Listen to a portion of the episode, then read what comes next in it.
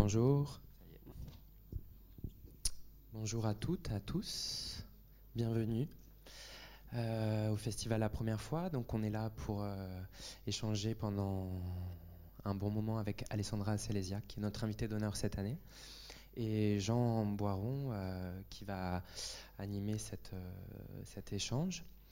Euh, juste pour euh, rappel, euh, on présentera deux autres films d'Alessandra Selesia. Ce soir à 19h, ici même, Mirage à l'italienne, en sa présence. Et demain à 19h, à la baleine également, le libraire de Belfast à 19h. Et on vous invite aussi à découvrir toute la sélection premier film qui commence dès ce soir au Vidéodrome, euh, juste à côté. Et pour le reste, euh, et La Spiaggia, qui sera un petit film surprise projeté en 35 mm en soirée de clôture. Euh, Alessandra sera partie, mais, mais la, Spiaggia, sera là.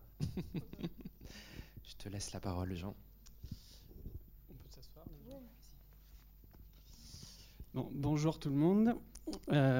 donc, on s'apprête à, discuter avec Alessandra pendant trois heures, euh, ce qui peut paraître beaucoup, mais qui va en fait passer très très vite, puisque vous comprendrez rapidement que derrière chaque extrait euh, qu'on va regarder, il y a beaucoup à dire et à raconter de, comment ça s'est fait. Euh, donc on a décidé d'un commun accord de travailler sur la mise en scène, vous comprendrez aussi assez rapidement pourquoi on a choisi de, prendre cet axe. Je vais vous dire un petit peu, euh, avant de laisser Alessandra se présenter, à quelle sauce vous allez être mangé. donc la première partie, on va essayer de retracer le parcours d'Alessandra principalement à travers quatre de ses films et de voir comment justement il y a des, des récurrences de mise en scène qui s'installent. Elle nous racontera aussi des, bah, des anecdotes de tournage et des, façons de faire. Euh, et puis on essaiera de voir aussi au service de quoi tout ça se, met en place et comme chaque artiste, essayer de déceler quelles sont les interrogations d'Alessandra qui la poussent à faire ses films.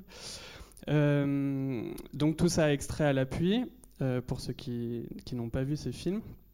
Et donc on fera une pause, une courte pause. Et dans la deuxième partie, on fera vraiment, on se concentrera vraiment sur l'aventure d'un film qui est Mirage à l'italienne, euh, toujours à travers euh, cette frontière entre euh, documentaire et fiction, mise en scène ou pas. où là, on aura aussi quasiment, enfin plus d'une heure pour en parler. Vous verrez que c'est pas vraiment pas de trop, puisque c'est un film qui pose absolument toutes les questions sur sur cette fameuse frontière entre le fiction et la, documentaire, la fiction et le documentaire. Euh, alors, presque avant que tu te présentes et que tu dises où tu viens, je voudrais juste montrer un extrait, euh, notamment pour ceux qui qui connaissent pas du tout le travail d'Alessandra, histoire qu'on ne parle pas euh, comme ça à vide, en vous demandant d'observer justement ce trouble qu'il y a dans le cinéma d'Alessandra, à savoir où on est dans, la fiction, dans le documentaire. En tout cas, d'essayer d'observer comme, euh, comme on sent que c'est quelqu'un qui, qui, joue avec le réel, qui compose avec le réel et qui euh, s'amuse avec. Donc je vais mettre un premier extrait qui est donc euh, qui fait partie du, du film Mirage à l'italienne dont on parlera plus tard. Est-ce qu'on peut éteindre ces deux lumières-là ou c'est galère?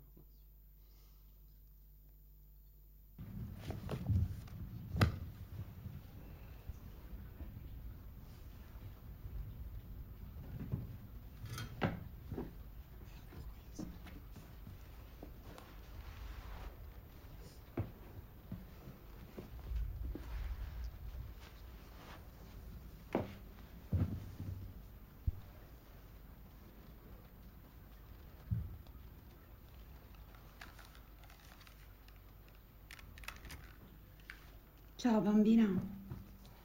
Il gatto con gli stivali che ti parla. C'ho gli stivali delle sette leghe. Gli stivali che mi porteranno in Alaska. Tu non sai come faccio ridere con sti cosi addosso, dovresti vederli.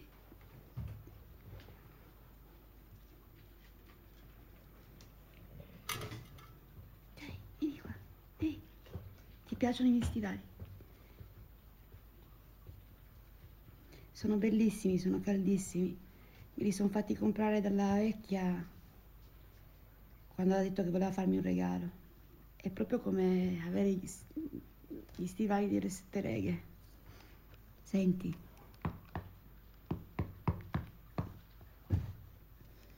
È il rumore dei miei stivali. Te li farò vedere, amore, quando torno. Te li farò vedere e ti porterò, ti porterò altri ricordi. Ti porterò una mamma nuova. Te lo giuro, amore, ti porto, ti porto indietro una mamma nuova.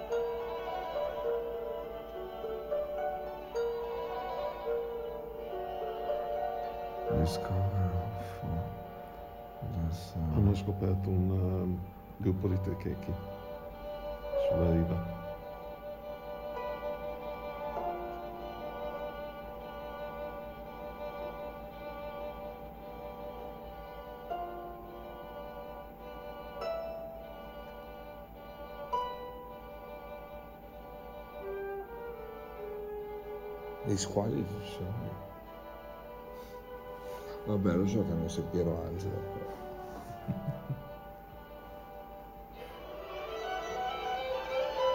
Vabbè, madonna, che naso.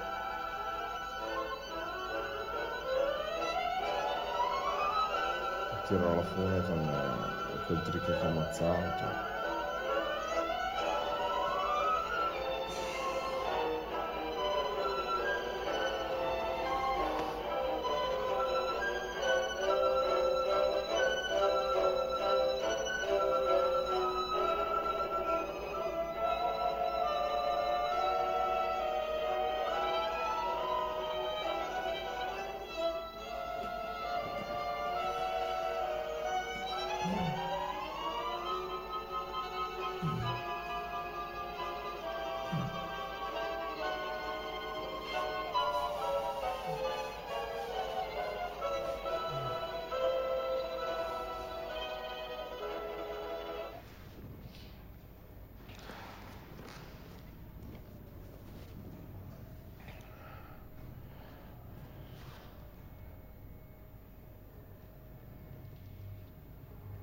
Vedi, vedi, prova a vivere te senza essere accettato dai propri genitori. Io oggi ho avuto questo. Mio padre non mi vuole più vedere. Bella roba. Io sono contento che tu lo sai di me. Questo veramente mi ha... E, e tutte le volte che riesco, non riesco a guardarti negli occhi per parlarti di queste cose qua. E ti dico che è micidiale per me. Un trapano nello stomaco tutte le volte. Lo vedi che io tutte le volte cerco di scappare da questo discorso. Adesso non ce la faccio più. Non ce la faccio più. Cazzo ho fatto di male? È una malattia. Guaritemi allora. Guaritemi. Trovate, trovate una cura. Cazzo, non, non- non sono un pedofilo che mi, mi mi- mi attacco ai bambini. Questo sì che è una malattia. Ma cazzo, ho fatto male a qualcuno. Amo le persone del mio stesso sesso. Non è colpa mia. Io non, io non ce la faccio più, non ce la faccio più. E mi sto sfogando con te per la prima volta. Per la prima volta. Io non ce la faccio. Oggi sto nascondendo questa cosa.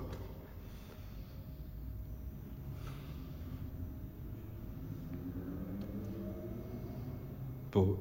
boh. Se, se, non lo so. Guarda che c'è un cliente, vai te che io non...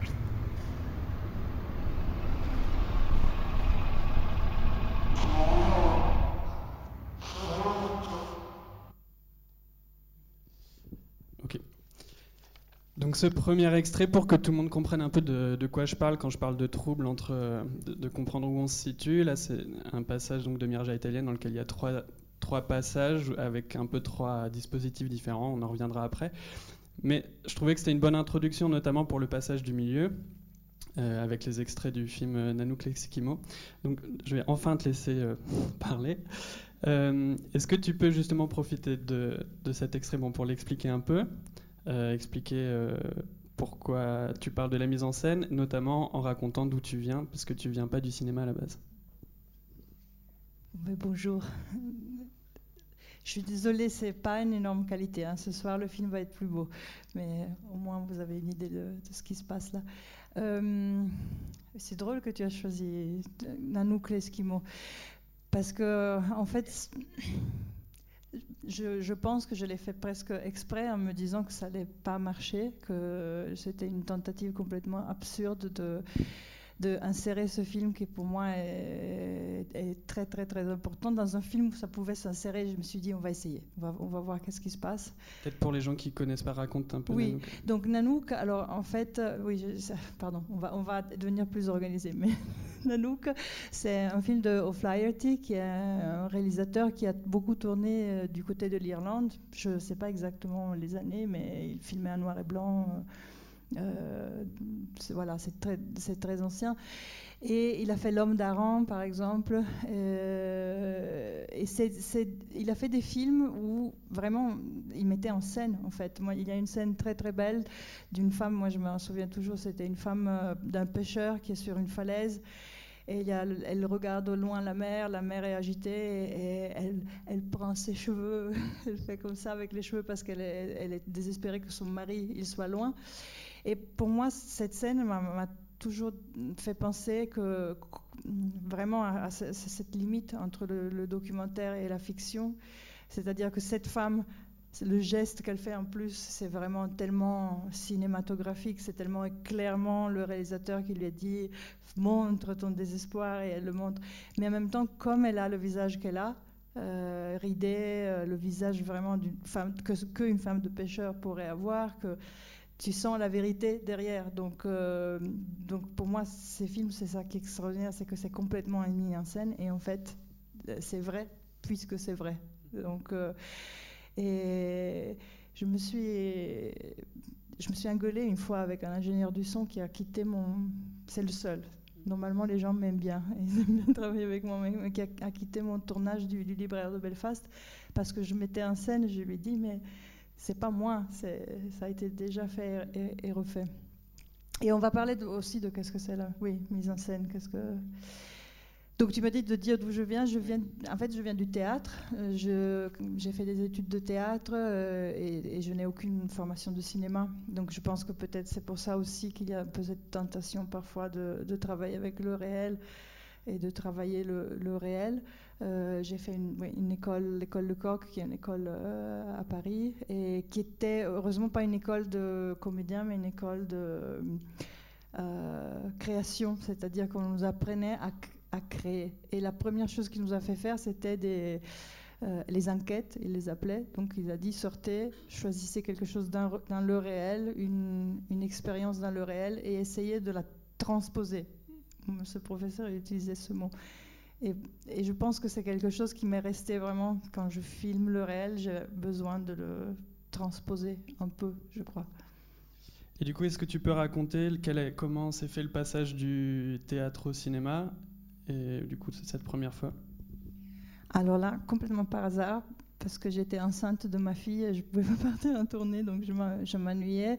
Et j'avais des amis dans ma ville, euh, à Host, et on a, j'avais un DJ qui a fait le son et un ami qui avait une caméra, et on a fait un petit film, en fait. Et après, oui, j'étais voisine j'habitais au 16 et lui elle habitait au 20 d'un producteur que je ne savais pas être un vrai producteur de documentaire et euh, un jour sa femme qui était italienne lui a montré mon film. Et c'est comme ça vraiment c'est complètement par hasard. Il a dit ah mais c'est assez chouette. Si tu veux je te produis le prochain. Et moi à l'époque je ne savais pas encore que c'était énorme que quelqu'un te dit je vais te produire ton prochain film. Et il a vraiment fait. Donc euh, c'est complètement par hasard que ça s'est produit. Mais du coup, tu as été tout de suite attiré par le documentaire ou c'était la mise en scène qui t'intéressait? Là, j'ai même pas pensé. En fait, il y avait déjà, c'était un jardin potager dans ma ville et c'était des ouvriers de ce jardin potager et c'était juste des personnages extraordinaires. Donc, euh, je pense que je me suis rendu compte après que j'étais vraiment intéressée par des, des personnes, mais qui étaient des personnages. Donc, souvent, oui, des personnes qui peuvent avoir la caractéristique de, de personnages, mais j'étais intéressée par le, ré- par le réel à ce moment-là, juste d'aller voir comment ils fabriquent, comment ils fabriquaient leurs légumes. Alors, on va hum, re-regarder un, un extrait d'un film qui s'appelle 89 Avenue de Flandre et qui n'est pas le premier mais le troisième film, si je me trompe pas. Ouais, peut-être, juste je pensais par rapport à, à, à ces extraits, parce que quand j'ai l'impression qu'on va un peu vite pour eux sur euh, mise en scène réelle, qu'est-ce qu'est-ce que ça, qu'est-ce que tout ça, qu'est-ce qu'est-ce qu'on qu'est-ce qu'on on vous, on vous jette. euh, il y a en fait, il y a plusieurs, plusieurs choses dans, dans, ces, dans ces trois extraits. Je, je me disais que peut-être euh, l'extrait où, où vous voyez Dario, donc qui est ce personnage, euh, c'est un personnage d'un garagiste, en fait, c'est un garagiste, et où il pleure à la fin parce que euh, je pensais à comment cette scène s'est faite. C'est pour dire que pour moi, quand je parle de mise en scène, c'est pas du tout une mise en scène que moi j'ai pensée et que je vais euh, où, je vais forcer les personnages à être dedans. C'est-à-dire que les personnages, sinon on casse les émotions. Pour avoir les émotions, il faut que les, gens, j'ai l'impression, soient libres dans leur vie. Et cette scène, c'est faite parce que on devait aller filmer toute autre chose. J'ai appelé Dario le matin et Dario m'a dit mais euh, non non viens, pas- viens, euh, viens pas ici de toute façon parce que je me suis engueulée avec mon père, c'est horrible. Et donc on a dit ok on va chez Dario alors.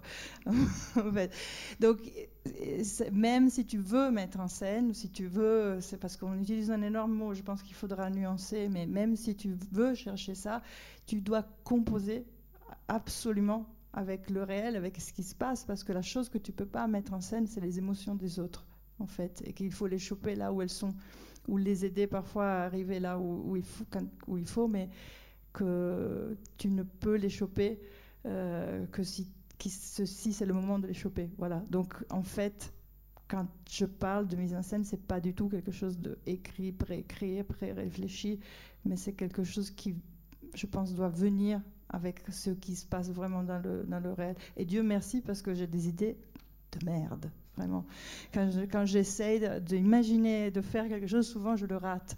Donc c'est parce qu'il y a le réel qui me dit, ah tiens, il y a peut-être cette piste-là que j'arrive à, à, à- pense à greffer un peu le travail dessus. Bon, du coup, si on parle maintenant de l'extrait qu'on vient de voir, euh, bah, tu peux peut-être raconter aussi la première partie de, avec Giovanna et, à qui elle parle et pourquoi elle parle de cette manière et comment ça s'est fait. Donc, euh, Giovanna, le film en fait raconte, juste pour que raconte l'histoire de cinq personnes, cinq Italiens, qui vont partir travailler en Alaska en fait. Et donc euh, Giovanna, c'est une de ces cinq personnes que, que j'ai rencontrées lors de, oui, des entretiens de- de- d'embauche. et euh, elle a rompu avec ses enfants. Et parce qu'elle est toxicomane et que ça a amené au fait qu'elle ne, ne pouvait pas vraiment assumer son rôle de mère. Et quand je l'ai rencontrée, je ne l'ai pas compris déjà tout de suite. Et je l'avais choisie pour le film parce que je pensais juste c'est une femme qui n'a pas de travail et elle me touche beaucoup. Elle me rappelle à la manière mais je n'avais pas compris jusqu'à quel point il y avait quelque chose derrière. Et quand elle me l'a dit, elle elle- et c'est là, c'est les moments où tu comprends pourquoi un personnage ou une personne a envie d'être filmée. Je pense, elle avait envie de renouer avec ses enfants et elle avait écrit beaucoup de, de lettres à ses enfants, en fait. Et je me suis dit, cinématographiquement parlant, les lettres, euh, ça va être euh, compliqué. Je sais pas, je le, je le vois pas. Qu'est-ce qu'on va faire? Et euh, je passais dans la rue et j'ai vu cet enregistré dans la vitrine d'un magasin. Et je me suis dit, c'est une très mauvaise idée, mais je l'achète. Mais je ne pense pas que ça va marcher. Parce que c'est trop, c'est un acte que moi j'invente et tout ça. Et je lui ai emmené l'enregistreur et en fait, elle a commencé à enregistrer. Et ces dialogues, et ce, son, ce qu'elle disait était juste magnifique. Donc, euh, elle avait cette capacité de, de raconter, de, de, de parler, de, rendre magique l'instant.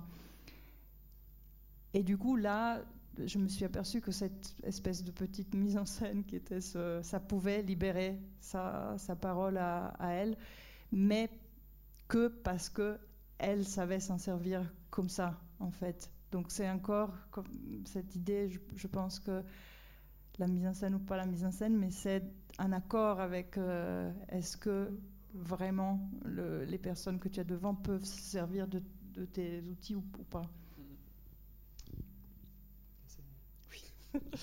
Donc là, cette fois-ci, on, on, recommence au début et on va commencer à parcourir les films d'Alessandra dans l'ordre chronologique. Euh, donc, ce premier film sur, euh, va, dont on va regarder les, les extraits s'appelle 89 Avenue de Flandre et donc c'est ton troisième film, quatrième, troisième. troisième. Euh, alors, est-ce que tu peux juste l'introduire et raconter ce qu'il raconte? Euh, Donc c'est je, peux raconter un peu la genèse parce que c'est assez drôle quand même. Donc, euh, je déjeunais avec donc mon voisin producteur et, il me dit Ah, mais tu sais, France 2 cherche des sujets de société. Et moi, en rigolant, je dis J'ai un sujet de société, la nounou de mes enfants. c'est un vrai sujet de société. Et, et il m'a dit Mais écris deux lignes. J'ai écrit deux lignes et le film s'est fait mais vraiment comme ça, dans, l'espace d'une semaine. Donc c'est assez, fou, euh, ça, ça n'arrive plus. C'était un autre moment, une autre époque. Mais donc ça raconte ces détours. Euh, à l'avenue de Flandre à Paris, c'est une avenue où il y a des, des, tours qui sont assez spéciales. Je pense que dans les extraits, on ne les verra pas, mais en tout cas, c'est des énormes tours. Euh, et où la nounou de mes enfants, qui est une personne âgée, et d'autres personnes âgées donc, que je connaissais grâce à elle, habitent, et tous très isolés. Et c'est l'histoire de ces vieux qui trouvent une façon d'être ensemble, de s'aider, de s'entraider, parce que personne n'a plus de famille, personne n'a plus d'enfants. Et, c'est un espèce de réseau comme ça d'aide et d'entraide entre eux. Euh, alors, on, regarde l'extrait et on en discute après. C'est. Alors. Est-ce que quelqu'un sait comment on enlève ça? Si quelqu'un sait, je veux bien que pendant qu'on parle après. Ouais. ouais. Est-ce que vous éteindrez la salle? Ouais, ok. Euh, bah attends, là du coup, on va regarder. C'est long à faire ou pas? Voilà. On prend 3 minutes. Euh, alors, attends, c'est ça. Et c'est à 1h02.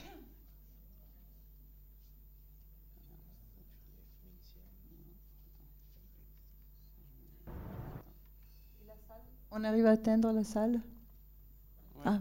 Il va, ils vont. Tu devrais être un extrême De quoi? Non, non, non.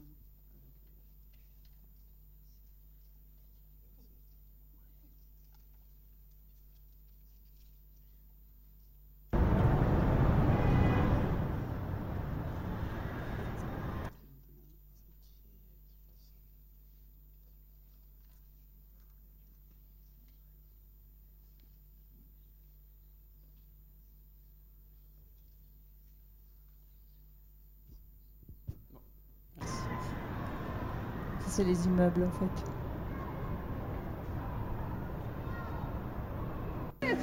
Non. Heureusement que tu es là, bon, heureusement que tu es là pour mémorer les mémoires autour du feu d'un camp, autour d'un, voilà, autour d'un feu, autour d'un feu, autour du feu. Ah, tu m'as compris. Euh...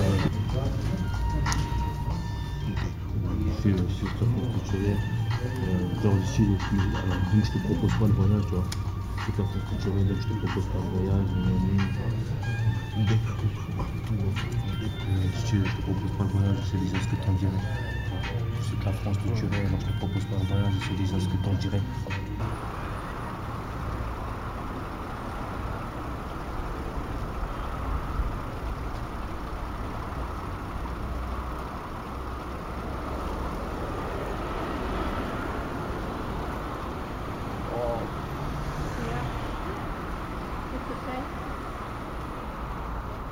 Merci.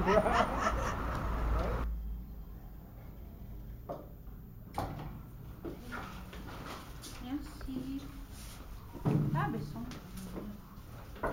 Au revoir. Allez, bonsoir. Bonsoir.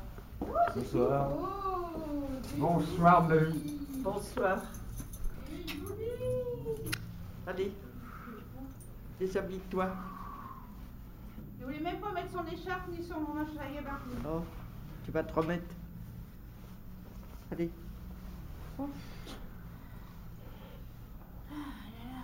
Quelle histoire. hein. La casquette. Je suis dépouillé. Ah, il est dépouillé. Bon. Attention, le chien me fait pas tomber. C'est pas le moment. C'est pas le moment. Oh là là, c'est trop beau ça. Fais attention, chien. Ah. Tu sais que je le vois jamais. Voilà. Oh là là, regarde Pépé. Là il, prend, là, il prend sa serviette là. Hein. J'en ai mangé hier. euh, Ah bah oui, alors si vous avez mangé Bon, t'as mangé des huîtres hier? Bah, C'est bien. Tu veux du pain? Bon bah alors euh, Pépé, à notre santé. Ah oui, lui. Allez. Que la voûte dure encore très longtemps. Tienne. Allez, santé. Santé. et- Comment mettre ça dans l'assiette?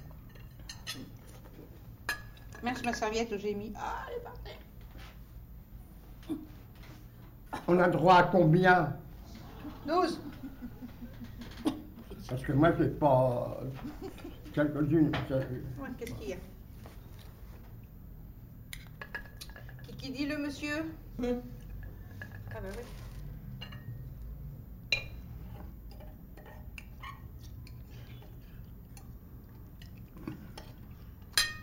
C'est bon? C'est bon? Elles sont bonnes, mais Ah ouais, hein? Elles sont même grosses. Ah ouais Ah ouais, elles sont belles, elles sont belles. hein.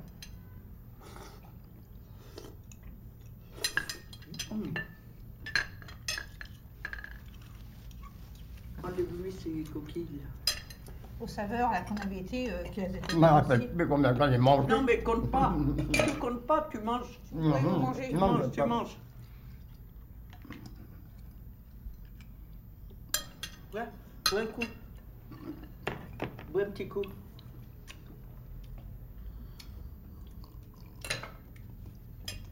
Elles sont bonnes, non, mais elles Ah ouais, hein sont bonnes, moi, c'est la saison. Toujours sa saison. Eh ben, c'était bien, hein, Pépé Voilà. Allez, finissez-les. Non, allez-y, vous. Finissez- Non, non. Encore une. Tiens. Pépé, mange la Ah dernière. non, merci, merci. Mange, mange. Sans merci. poisson. T'as Non. t'as du pain Ah. encore. T'as du pain et du beurre. Allez. Allez. Voilà. Avec ton pain et beurre. Ève, c'est Nelly. Ah ouais Et Adam, c'est moi. Ah. Ah, le la farce. Vas-y, Nelly. Tiens. Dans le paquet. Il va l'ouvrir le paquet. Tiens, Nelly, euh, voilà. Tiens. C'est quoi ça C'est à moi ça Ouais, c'est à vous ça. Petit cadeau. Un Un, petit petit cadeau. cadeau de Noël. Oh. C'est le petit cadeau On de Noël. s'expliquera demain. Ouais. Ah non, non, non. Oh, t'as les mains Mon amour et ton amour se disent sur un tour. Je t'aime bien, tu m'aimes bien. Le reste n'est plus rien. Allez, regardez dedans. Allez, C'est ma ouvrez. charlette. Mais non, c'est pas C'est pas mon caleçon de bain, non C'est son caleçon de bain maintenant. Ah, des Une cravates. cravate. Elle est Eh ben, belle. on Regardez elle est belle. Toi Oui, Ouais. c'est Elle est nous, belle. c'est nous, c'est tout le monde. Ah, bah c'est Regardez, gentil. regardez comme elle est jolie. Elle C'est est marron. gentil. Mais regarde là. Quand même. euh, Alors, Je- T'as pas d'éducation. regarde comme attends, il y a encore mais- Non. Non? C'est quoi? Ah si, elle est derrière le prix. Hop, c'est bon. Tiens, regarde. C'est un peu Elle est chou- très belle. C'est un Eh, peu finalement, chouette, hein Très belle, très Ouais, elle est fine. belle, bien, hein. Ah, bah oui. Oh là là. Et voilà. Il faut bien qu'il soit couvert, hein. Attention à la gorge. Oh, que ça va, ça va. Oh, ça va, ça va. eh, Oh, ça D'accord, va, hein. Ça va, ça va, hein. Je sais même encore m'habiller, hein. Ouais. Bye bye. Tiens, je savais Attends, bien qu'il allait attends. sauver. Attends, Colette. Elle vient avec moi. Ouais, Ah ouais. bah oui, elle va t'accompagner. Disons moi le cœur quand même, ça tourne, Anneli. Ah ouais Dis On te laisse ce soir. Ouais, ouais. Ah, à demain. hein. À demain. Pourquoi demain Attends, c'est bon, c'est bon, c'est bon, petit. C'est Oh. bon, c'est bon, c'est bon. Attends, allez, hop, c'est bon. Ah, c'est le. Allez, Mets ta casquette. mille bisous. Oui. Bisous. Allez, mille bisous. Adieu, je pars, mais dans mon cœur j'emporterai le souvenir de vos bienfaits. Adieu, adieu, je pars dans mon cœur j'emporterai le souvenir de vos bienfaits. Il Eh, moi, j'avais entendu. 25 Adieu, décembre je pars 2007. sans envie de tourner les Paris, comme ça. France. Bonjour, papy.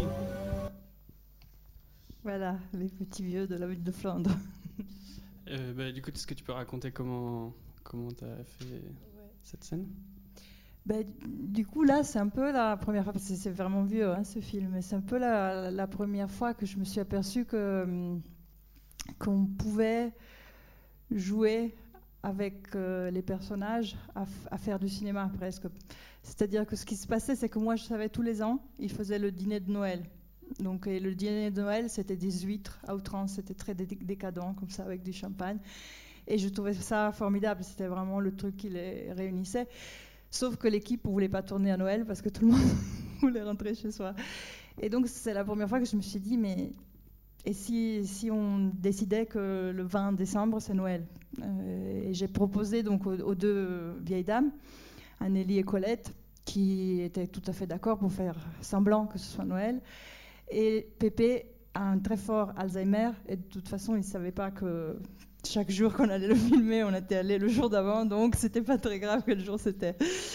Donc on s'est dit, bon, on va essayer. C'était Loïc qui allait acheter les, qui est un ami commun, qui allait acheter les huîtres, je me rappelle. Et j'ai dit, Loïc, t'en achètes beaucoup parce qu'ils en mangent beaucoup. Donc ça, c'est presque euh, sous-estimer leur vrai repas de Noël.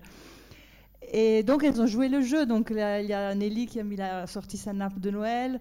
Elle a, il a sorti les verres, le champagne. euh, et, et du coup, pour moi, c'était juste formidable. Je me suis dit, tiens, les personnages, ils commencent à, jouer avec moi, en fait.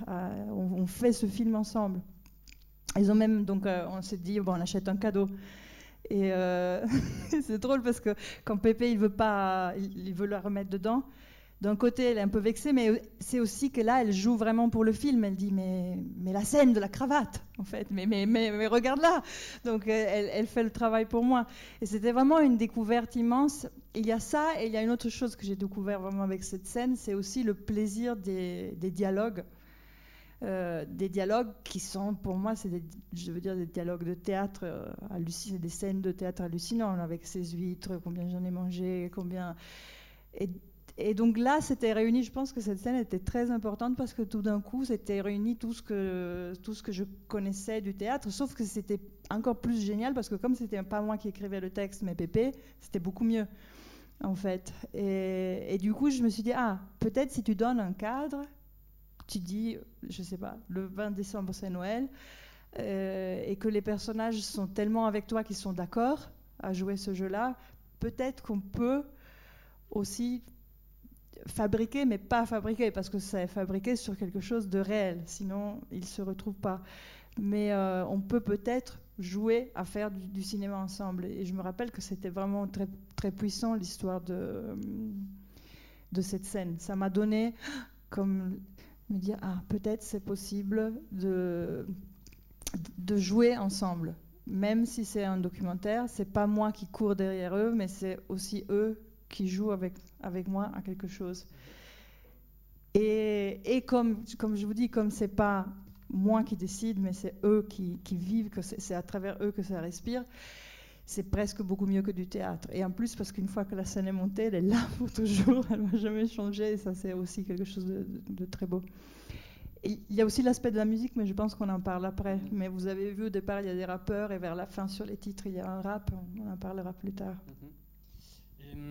Euh, alors, je pense qu'on n'a pas le temps de regarder l'extrait, mais euh, pour euh, raconter toujours sur ce film, comme tu restes alerte à ce qui peut se passer, peut-être raconter la scène de l'hôpital qui se passe avant dans le film et montrer comme là, justement, c'est quelque chose de différent qui se joue.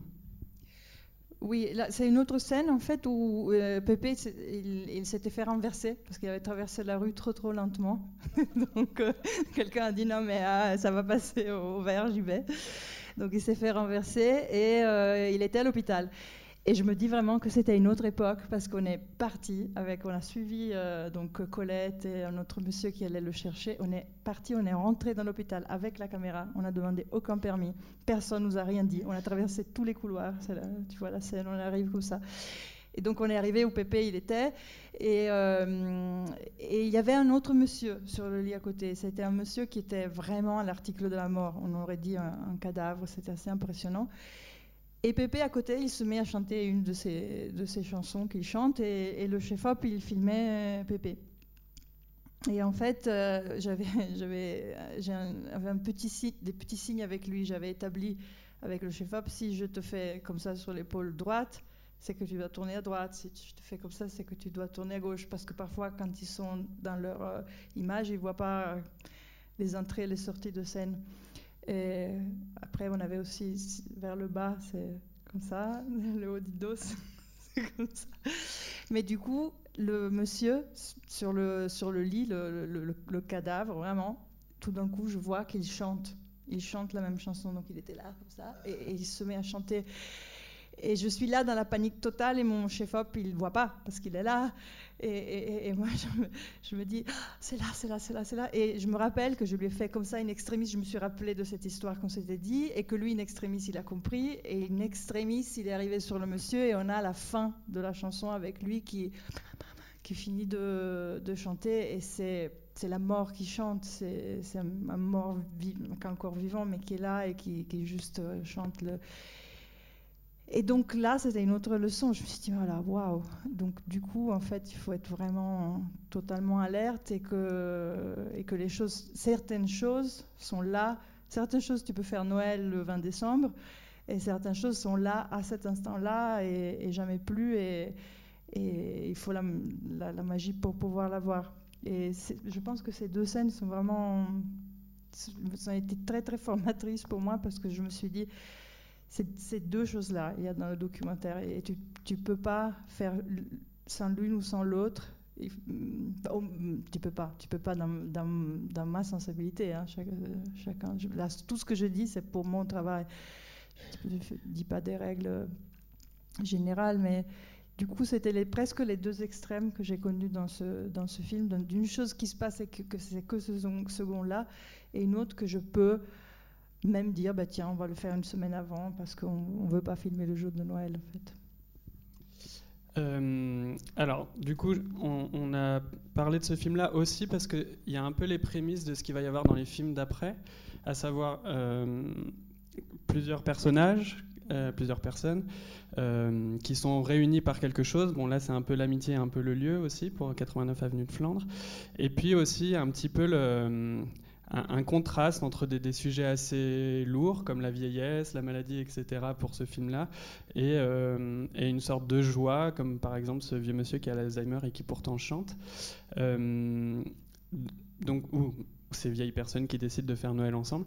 Euh, et donc c'est une belle passerelle vers le film d'après qui a donc le libraire de Belfast, qui est un peu sur le même format dans le sens où c'est aussi un film choral avec, euh, avec des choses qui les unissent. Alors peut-être raconte un petit peu la, genèse du, du, film, du libraire. Euh, oui, pour le libraire, je voulais faire un film sur une salle de danse qu'il y avait à Belfast. En fait, euh, mon mari, il est de Belfast. Donc, c'est pour ça que moi, je suis italienne, mais je suis arrivée à Belfast et après quelques années, donc j'étais fascinée par cette salle de danse euh, où il y avait eu beaucoup de personnes que je connaissais qui s'étaient rencontrées. C'était une salle mythique, euh, mais ça n'a rien à voir avec le film puisque je suis allée chercher un livre pour euh, cette salle de danse et quelqu'un m'a dit mais peut-être dans cette librairie tu peux trouver ce livre. Et quand j'ai arrivé, je suis arrivée, j'ai vu le, le, libraire que peut-être vous allez voir le film, c'est demain, je pense. Et c'était genre, ok, bon, jamais plus le film sur la salle de danse, c'est un film sur toi. Et non, vraiment, il est, il est extraordinaire. Et en fait, il représentait, je me suis rendu compte que lui, il était physiquement tout ce que je cherchais dans cette salle de danse. Je cherchais le passé, le, du, de Belfast, l'âme de Belfast, qu'est-ce que ça avait été l'âme de Belfast, et tout d'un coup j'avais cet homme devant moi et, c'était lui. Donc le, le film est vraiment né le moment où je l'ai rencontré. Et après, cette histoire de chercher la copie de ce livre a duré des semaines parce qu'il fallait qu'il téléphone à quelqu'un. Il avait un vrai téléphone encore à l'époque, à quelqu'un, à quelqu'un, à quelqu'un. Et moi, j'étais très contente parce qu'à chaque fois, je devais revenir pour le rencontrer. Et puis, et puis on a mis sept ans à le financer, le film. Donc lui ne me croyait plus. je disais, je vais faire un film sur toi un jour. Mais c'est peut-être bien parce que je ne comprenais pas un mot de ce qu'il disait avec son accent. Et pendant les sept ans, j'ai commencé à le comprendre. Donc c'était plus Et du facile. coup, par rapport à- au film d'avant, du coup, que tu disais que tu avais fait en une semaine, enfin, je veux dire, ça s'était fait très vite, est-ce que tu penses que justement ces, ces délais de production t'ont en plus incité à écrire davantage et à préparer et à mettre en scène ou ça n'a rien à voir? Non, les délais de production, c'est terrible en fait, mais non, c'est comme ça. Je, je sais, pas te dire. Même peut-être, en fait, pour le libraire, on était tellement sûr de ne pas le faire. Il y a vraiment Michel David, donc qui était le producteur, à un certain moment m'a dit, je suis désolé, j'ai épuisé les pistes, on va pas le faire. Et il y a eu un fonds qui est sorti en Irlande du Nord. Et Vosges Télé, à l'époque, ça comptait comme. C'était vraiment des combines absurdes, comme euh, un truc du CNC, donc entre la- l'Irlande du Nord et Vosges Télé. on a fait le libraire de Belfast. Mais par un cheveu. Et après, je me suis habituée à cette histoire qu'en fait, les films, souvent, ça peut aussi être une histoire de soit de beaucoup de travail, d'arriver vraiment au fond que tu voulais, soit de. Mais l'écriture et la réécriture, ça, c'est une grosse question. Parce que moi, j'ai l'impression que tu écris le dossier, évidemment, c'est hyper important parce que sinon le producteur ne peut pas travailler. C'est assez important pour toi aussi, mais en fait, la seule écriture à laquelle moi je crois vraiment, c'est l'é- l'écriture sur place avec les personnages. Je pense que tout le reste, c'est de, l'intellect. En fait, je pense qu'en venant du théâtre, j'ai ce petit problème que je sais que sur scène, tu dois avoir un minimum de cerveau pour savoir si tu vas à droite, à gauche ou si tu t'écrases contre le mur, mais quand même, il faut que tu sois stupide et juste avec tes émotions. Et, je pense que je- j'essaye au maximum de, faire ça dans le travail de, documentariste. Donc je pense que l'écriture que je fais sur le papier, au moins pour moi, peut- peut-être ça peut être moi, ça m'aide, mais jusqu'à un certain point. La vraie écriture commence quand je suis avec les personnages, même sans filmer. hein, J'y reste des mois et des mois. Et, c'est là que je, commence vraiment à voir les choses. Parce qu'en plus, un personnage évolue, change tous les jours. Toi, tu as écrit un beau dossier et après son mari est mort, c'est plus la même personne. Donc, euh, je le dis parce que ça m'est arrivé. Donc, tu vas faire un autre film. Tu vas pas faire le même film que tu, que tu avais écrit. Voilà, on va regarder un extrait du libraire. Euh, oui, justement, où je disais euh, que parmi les choses fondatrices qu'on retrouve après dans tous tes films, il y a euh, ce contraste entre euh, un, contexte social euh, particulier, parfois lourd, souvent lourd, et, et la beauté que les gens cherchent. Donc là, en l'occurrence, c'est sur la poésie, mais je trouve que c'était un extrait qui cristallisait bien, bien tout ça.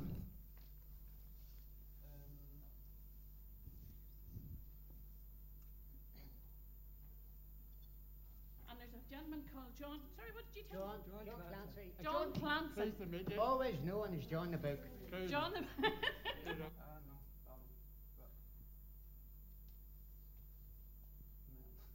Comment on fait le plein écran, s'il vous plaît?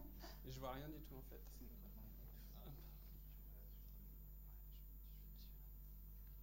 Ok, merci. John the Book. John the. Some people John, said. right, you turn right round. Some That's people it. said John the Crook because he was a smithy dealer. Feel in the back of the chairs there, look. That's the back of the chair, okay? Uh-huh. The table's in front of you, and Grace is to your right hand side. All right? Who's that? That's Grace.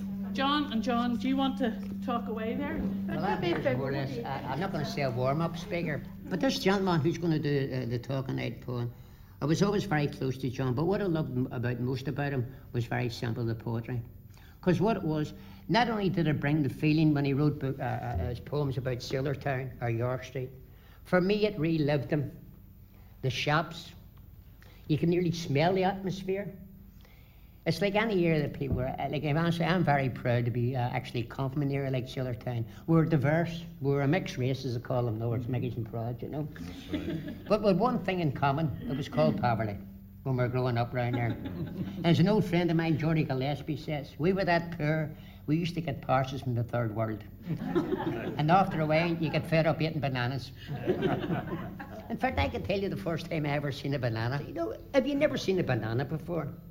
What do you do? You stick it in your gob the way it is and you start chewing it. And my daddy says, no, no, no, son, you peel it. And you ever feel stupid at times, John? By God, I felt stupid. It didn't hurt when they beat me with the weapons, or when they smashed my nose and broke my jaw. It didn't hurt when they kicked my helpless body. It only hurt when her tear-stained face I saw. It didn't hurt when they wouldn't give me water or medicine to ease a throat so dry. It only hurt when I looked into her sad eyes. And it hurt me bad when I saw her start to cry. That's lovely. Now, these poems, they're encapsulated in the time they were written. And uh, I write in rhyme. Uh, now, I do, I've written a couple of novels and I've written short stories. But when I do a poem, it has to be in rhyme because as far as I'm concerned, if it isn't in rhyme, it isn't a poem.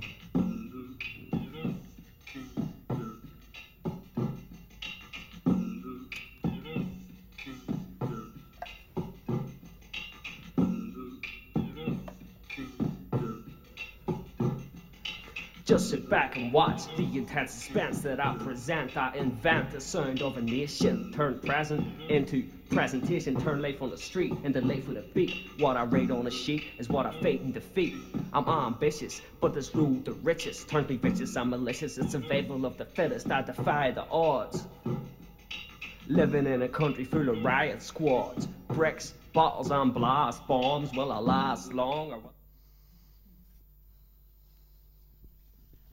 Ok, alors du coup, je choisissais cet extrait juste pour ce que je disais, hein, donc le, contraste entre le contexte social, la poésie qui émerge de tout ça. Euh, et j'ai laissé la fin aussi, puisque donc le film, comme je disais, et comme vous pourrez le voir euh, demain, est un film choral fait de plusieurs euh, personnes, personnages. Est-ce que tu peux raconter justement comment le film s'est construit, à travers quelles rencontres, etc. Euh, oui, donc en fait, comme je le disais, j'avais rencontré le libraire euh, qui avait cette passion pour la littérature et la poésie. Et euh, à un, certain moment, je me suis rendu compte qu'il avait beaucoup d'amis poètes, mais qui avaient tous son âge. Et tout simplement, je me suis dit, je ne veux pas faire un film de vieux. donc, euh, je suis allée chercher des, poètes plus jeunes et je suis tombée sur ce rappeur que vous voyez et qui n'avait rien à voir avec le, le libraire. Donc, euh, je, l'ai trouvé complètement à part, même s'il n'habitait pas très loin. Et, euh, et, surtout, le jour où j'étais dans sa cuisine, à un certain moment, il y a son frère qui descend, qui est un autre personnage qui est Robert, et qui avait une coupe, de, une crête de cheveux comme ça. Et c'était une figuration, vraiment une deuxième figuration de Robert. Je pensais le, vraiment l'autre grand un, personnage du film et parce que tout d'un coup, pour moi, il était le libraire numéro 2, en fait. C'était le libraire jeune, les mêmes fragilités, les mêmes... Je sais pas, j'ai trouvé qu'il y avait vraiment quelque chose chez lui.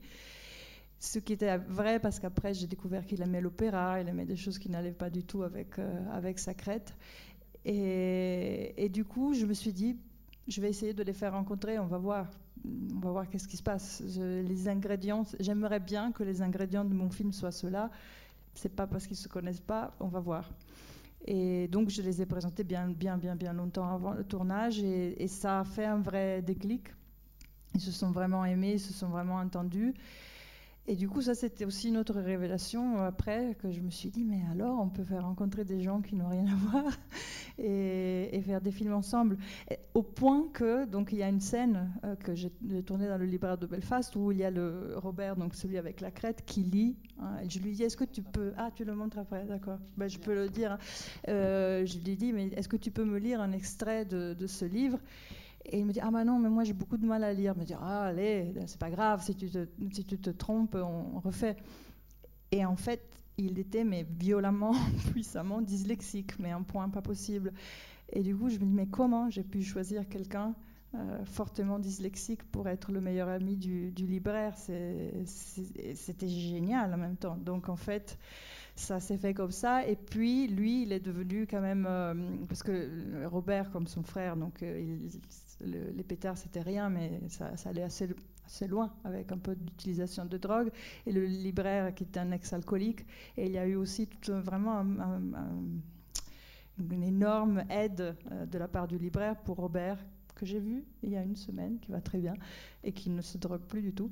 Et, hum, voilà, le libraire a été très très important pour lui. Donc euh, dans ce film, c'était la deuxième que je pouvais presque faire comme au théâtre, encore une fois, et dire ah mais je tiens, je vais, j'aime bien lui, j'aime bien lui. Je pense qu'ensemble ça peut marcher, on va voir. Et que et par contre, parfois, ça ne marche pas du tout. Euh, hier soir, Anatomia del Miracolo, je racontais, j'avais essayé vraiment que les personnages se rencontrent et je me voyais trop bien euh, certaines rencontres entre eux et ils se sont détestés. Ça ne marchait pas du tout. Donc, encore une fois, il y a la limite des émotions des gens que tu ne peux pas franchir, mais je me suis dit, on peut construire un, casting. Pour l'obsession, c'est vrai, en fait, tu m'as fait penser l'autre jour quand tu m'en as parlé que je fais jamais un film sur une seule personne, c'est toujours une petite communauté. Et il y a le, rappeur, en fait, je pense qu'il chante la raison de, ce, de cette euh, euh, obsession. Euh, il, chante dans un rap à la fin du livre, il du film, il dit Two by two, euh, we stand tall. Je pense deux, par deux, on tient debout et one by one, we all fall. Et, euh, quand tout seul, on tombe. Et je crois que j'ai vraiment envie, je me suis aperçue, euh, genre, sixième film, j'ai dit, ah tiens, en fait, je crois que ce qui me fascine dans la vie, c'est de voir comment les petites relations, qui est parfois des petites relations aussi de rien du tout, peuvent nous permettre de survivre au, déluge de cette existence, qui n'est pas forcément la, plus simple du monde. Donc, euh, je pense que c'est là le, pourquoi. Est-ce que tu peux raconter les autres personnages du film aussi? Est-ce qu'ils se connaissaient ou est-ce que là encore tu es intervenu euh, carrément dans la réalité pour qu'ils se rencontrent? Ouais. Je fais une anecdote quand même. Donc du coup, dans le film, vous allez voir, le libraire traverse la rue et va chez les frères en face. Et c'est pas du tout ça. En fait, c'est pas leur maison. Ils habitent quelques rues plus loin. Euh, et mais comment tu montres que tu habites dans un quartier à côté, tout ça? Et donc là aussi, c'est devenu cette idée de, on peut peut-être mettre en scène pour faire plus simple, plus clair, si on est tous d'accord sur ce principe, euh, des choses dans la, dans la narration. Et c'est là que l'ingénieur est parti, l'ingénieur du son, et, et peut-être qu'il a raison, mais je me disais, mais il faisait ça, elle faisait, elle fait pas ça, c'est lui qui lui a demandé, c'est évident. Donc, euh, combien tu peux euh, aller loin ou c'est pas énorme, hein, je veux dire, comme, mais dans la, dans la tricherie aussi. C'est le théâtre. Pour l'instant, c'est pas énorme, mais Mirage à l'italienne, ça va Ça, bien ça plus loin. ça prend des proportions, mais hum, est-ce que le documentaire doit être vrai et qu'est-ce que c'est la vérité? C'est la vérité de toi qui raconte, donc qu'est-ce que tu as vu? Et, et la vérité aussi que tu te, peux te permettre de dire parce que tu t'es tellement imprégné, tu as passé tellement de temps avec eux, après sept ans, si je veux les mettre de l'autre côté de la rue, peut-être que je peux le faire parce que je sais pourquoi, je sais pas, c'est c'est un peu euh, ça la réflexion. Après, donc il y a d'autres personnages, il y a Jolene, qui est une fille qui rêve de devenir chanteuse. Euh, et qui, euh, je n'avais pas du tout prévu dans le film, mais qui travaillait dans un café où elle a été tournée un jour et elle s'est assise à côté du libraire et c'était genre, waouh, c'est- du même acabit.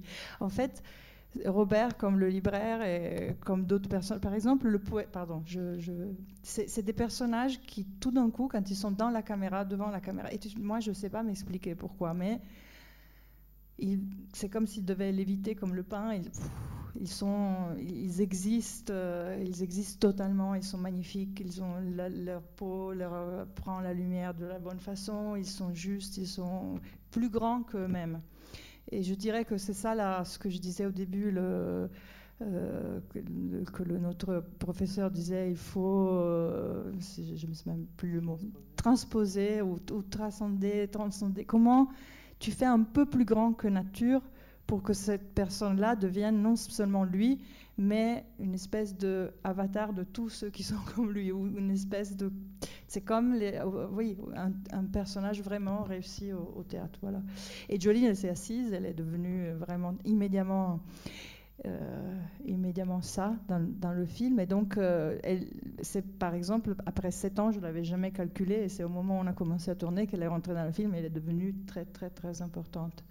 Alors que par exemple, et, et je l'aime beaucoup, mais le poète qui a lu la, poésie, là, le poète euh, d'un soir, il m'a presque, presque voulu parce que je l'ai pas mal filmé, mais ça ne l'évitait pas. Et je ne sais pas pourquoi.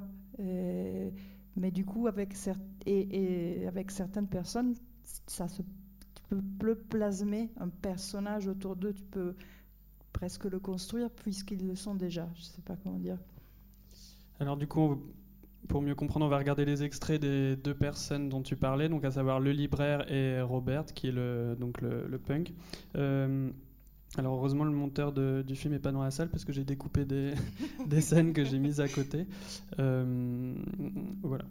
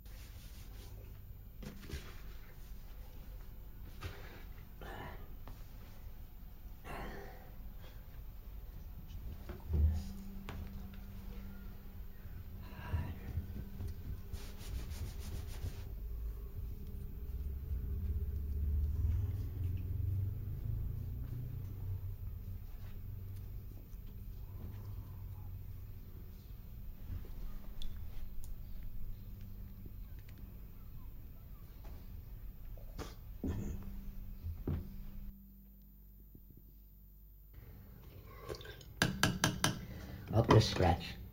No, that'll be all right, Ranger. The team that'll kick in for tomorrow. Second hand soup's always best. Another run over, and that'll be beautiful. On the. What's else?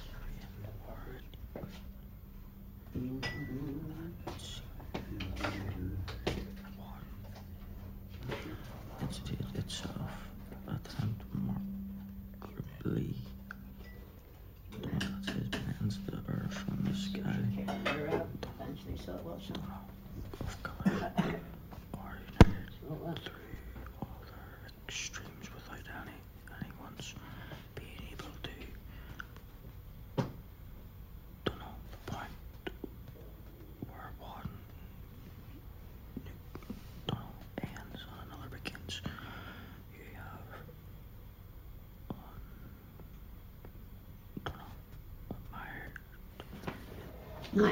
Right, well, let's just reading here, Rob. Was this the one in Rome? Uh, Uh, interesting, isn't it? Do you find it interesting, eh, Yeah. of that nature? it's the the letter from reading. Oh, the light of Rome.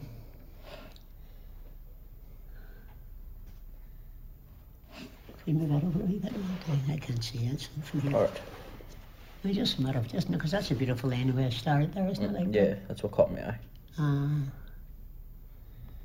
the light of Rome is more than a thing of beauty. It is a mystery.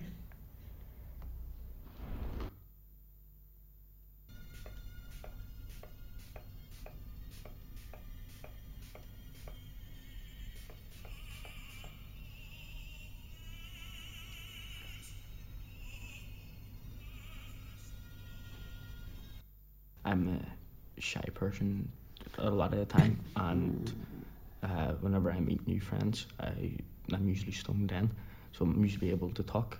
So say like, uh, say like I try a new girlfriend, like I'm going out with a new girl, and I can't talk, like I have nothing to say.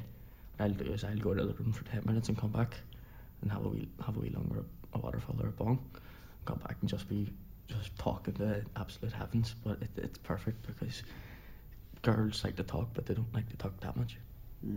And the dancers come back to the old Orpheus days. If I hadn't had a drink on me, I had to walk around the floor all night, I would have been as scared to approach a girl to say, Can I have this dance? See, I did fucking feel like her. Fucking true. If I had to get up and dance with no booze on me, it was like rapping fucking plaster Paris, you know? Yeah. See a couple of drinks, fucking John Travolta move over. I'll tell you the best description, Robert, that I ever heard of alcoholism. Mhm. And it was from a wee woman who I loved dearly, who happened to be my mother, Mhm. Who was in her late 70s. In reality, she was worrying herself to death about her youngest son, mm-hmm. who was going to die. And the best description I ever heard, and she said, and this is not an Irish mother, was my mother. Son, I wish you were dead rather than the way you're living. Now, do you know where I'm coming from? Mm-hmm. She had it on the button. But in that disease condition of mind, you can't see it that way. That's a threat to you. Now, I looked into her eyes and she looked into mine, and I seen the pain. Mhm. I went out the door and down to the Somerton Inn, which is only round the corner. I ordered a glass of brandy, which was my drink of choice. In fact, my ma called me brandy balls. You know what I mean? I put a wee drop of ginger in it, and after two drinks, I says, that bitch. How could she say that to me? I dropped that brandy on the floor, and it smashed. And you imagine all these shards of glass in the bottom. And I got down like a dog and licked it off the floor, picking the glass out of my tongue, which had been bleeding. Now, in reality, you would, I would say that's a depths of despair. And I'm not what you call a genius, or, but I'm not stupid. Mm-hmm. That was in 1970. I didn't stop drinking till 1983, so it gives you an idea of the progression and where it will lead you to. They call it the gates of insanity or death. Tu as fait un super montage. Alors, si j'ai fait ça, vous verrez, enfin, si vous voyez le film demain, euh, vous verrez qu'évidemment, ça se déploie vraiment de manière totalement différente dans le film, puisqu'il y a plein de personnages qui ont quasiment tous des petits liens. Euh, mais, alors moi, je ne savais pas que c'était aussi fondateur du film, la relation entre les deux. Mais moi, il m'est apparu, ne serait-ce que par des petites récurrences de mise en scène, comme ils sont traités de la même façon en se regardant dans le miroir. Alors, je ne sais pas si c'est conscient ou pas que, que tu as fait ça pour montrer vraiment que les deux personnages se rapprochaient. Euh, et puis aussi cette scène qui est pas le climax, mais en tout cas en termes de relation entre les personnes, c'est très fort dans le film. Est-ce que tu peux raconter euh, bah, si c'était quelque chose qui était anticipé, comment tu as réussi à, avoir cette discussion entre eux qui est quand même extrêmement intime et, où ils se mettent à nu euh, Voilà. Et du coup, peut-être en venir de manière plus générale jusqu'où tu vas dans l'intime. Je dis juste deux mots sur la, scène au, au miroir, parce que juste, juste parce que ça, c'était vraiment euh, une autre leçon de laisser faire parfois les gens qui jouent. Parce que ça a commencé parce que le chef-op et John, John il, se lavait souvent les cheveux dans, un petit lavabo. Moi, j'adorais ça, donc on a filmé cette scène. Et après, le chef-op et lui se sont mis à délirer. Et le chef-op lui disait Ah, non, moi je suis le miroir, euh, toi tu regardes dans le miroir. Et, moi je disais Mais c'est n'importe quoi. Et, pff, mais bon, s'ils s'amusent, on leur laisse 10 minutes, d'accord, ok. Et, moi j'avais fait un travelling magnifique. J'avais convaincu le producteur le dernier jour à me prendre des travelling qui coûtaient la peau des fesses, la caméra qui rentrait sur les livres de la maison. C'était Star Wars. Et, et donc, c'était le, début du film pour moi. On l'a monté dans toutes les sauces. Et à chaque fois, début du film, magnifique, magnifique. Et après, et il n'y avait rien qui tenait. Et tout d'un coup, le monteur, il me dit, mais attends, mais cette scène-là où il se regarde au miroir, je dis, mais tu rigoles. Et on la monte, et moi je l'adore maintenant cette scène, mais c'est pour dire que c'est pour ça qu'il faut être bien stupide et penser qu'on est stupide, parce que parfois dans le jeu, et c'est surtout si tu vois des gens de ton équipe qui s'amusent et qui.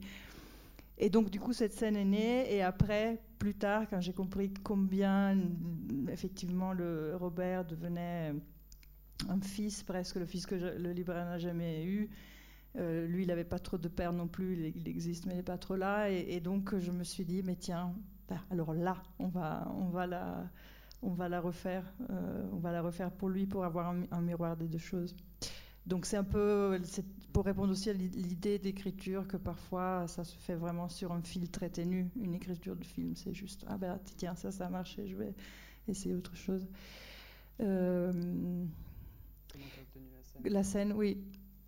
Euh, ben, du coup, moi, je connaissais les histoires des deux, donc je savais que que John était dans Alcoolique Anonyme, donc le libraire de Belfast était dans Alcoolique Anonyme, qu'il avait un passé d'alcoolique. Je ne savais pas jusqu'à quel point, en fait. Et, je savais que, que euh, Robert, il, utilisait la drogue, mais euh, je n'en savais pas non plus beaucoup plus. Et en fait, quand je veux, quand je me dis, bon, là, c'était vraiment une décision. Je me suis dit, j'aimerais bien qu'il parle de ça, quand même.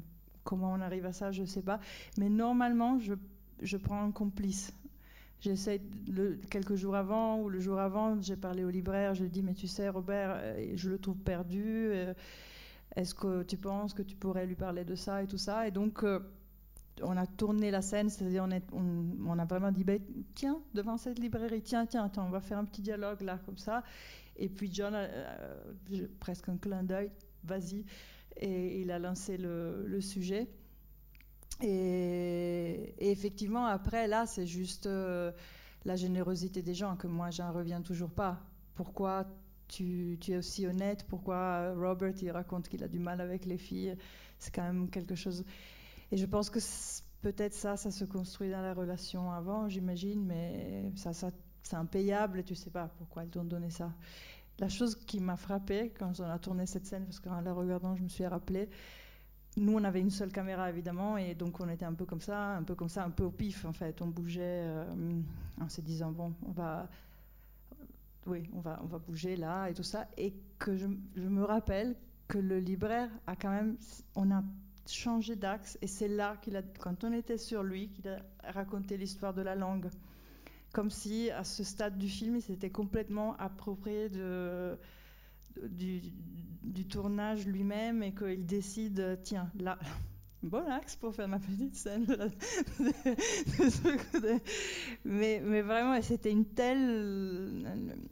Voilà, pour moi, c'est vraiment un plaisir quand je vois, je, me répète un peu, mais quand je vois que les personnages se approprier du film parce que ça veut dire que cette scène-là, je vais pas la voler euh, comme je dois voler la scène du mort-vivant parce qu'il n'y a pas autre, une autre façon de le faire. Je ne peux pas lui dire bah, écoute, est-ce que tu peux chanter maintenant? Ça, c'est pas possible. Mais il y a d'autres moments où peut-être euh, tu les, tu les, du coup, tu les voles pas, tu les fais avec. Et ça, ça je trouve, c'est très très beau. Alors, super transition avec la suite puisqu'on va, on va regarder la dernière scène du libraire, où là c'est un très bon exemple que tu raconteras peut-être après, de réelle coécriture du coup. Ah euh, Par contre, vous devez venir le revoir parce que c'est pas une très bonne qualité, hein, je, je, vous dis. Tu veux l'introduire la scène ou? Euh, Oui, peut-être pour savoir le contexte, en fait. Euh, non, c'est mieux que je vous raconte après, sinon je vous crame tout.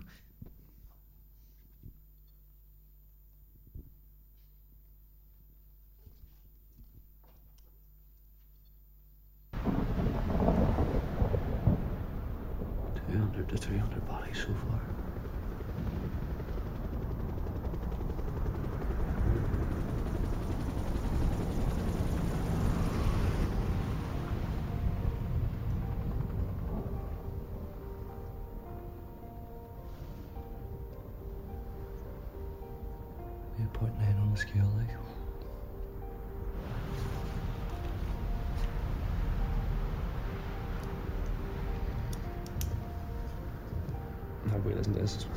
The sort of the Noah's Ark thing because I think these boys need milk right now. See, two by two we stand tall, one by one we all fall. Ring, ring, God, please answer my call. It's your child, I know we ain't spoken away. I fear you're about to make it rain. I mean 40 days day. I mean torrential, but survival of life is essential. But once again, there's moneylenders dwelling in your temple and charging taxes. So I'll build your ark and not grant them access, because the fact is the flood, out of chaos comes order. Because once again man-made land is submerged in water. All our old ways die like lambs to the slaughter, as once again we all go into the ark for to get out of the rain. The animals went in two by two, hurrah, hurrah. The animals went in two by two, hurrah, hurrah. The animals went in two by two, the elephant and the kangaroo, and they all went into the ark for to get out of the rain. We've been pushing our luck, but was there to be pushed? Chances less broad once the odds reduced. Connect the roots, our collective necks caught in the noose. We produce so much that we just can't use. End of an era. Got your message, now you're sending it clearer. God strike down those only pretending to fear you and save genetics of those with moral favor and ethics and all our efforts to survive will not be in vain and every good man alive will not be in pain and every good vibe will not be contained we all must perform at the top of our game as we go into the ark for to get out of the rain for to get out of the rain.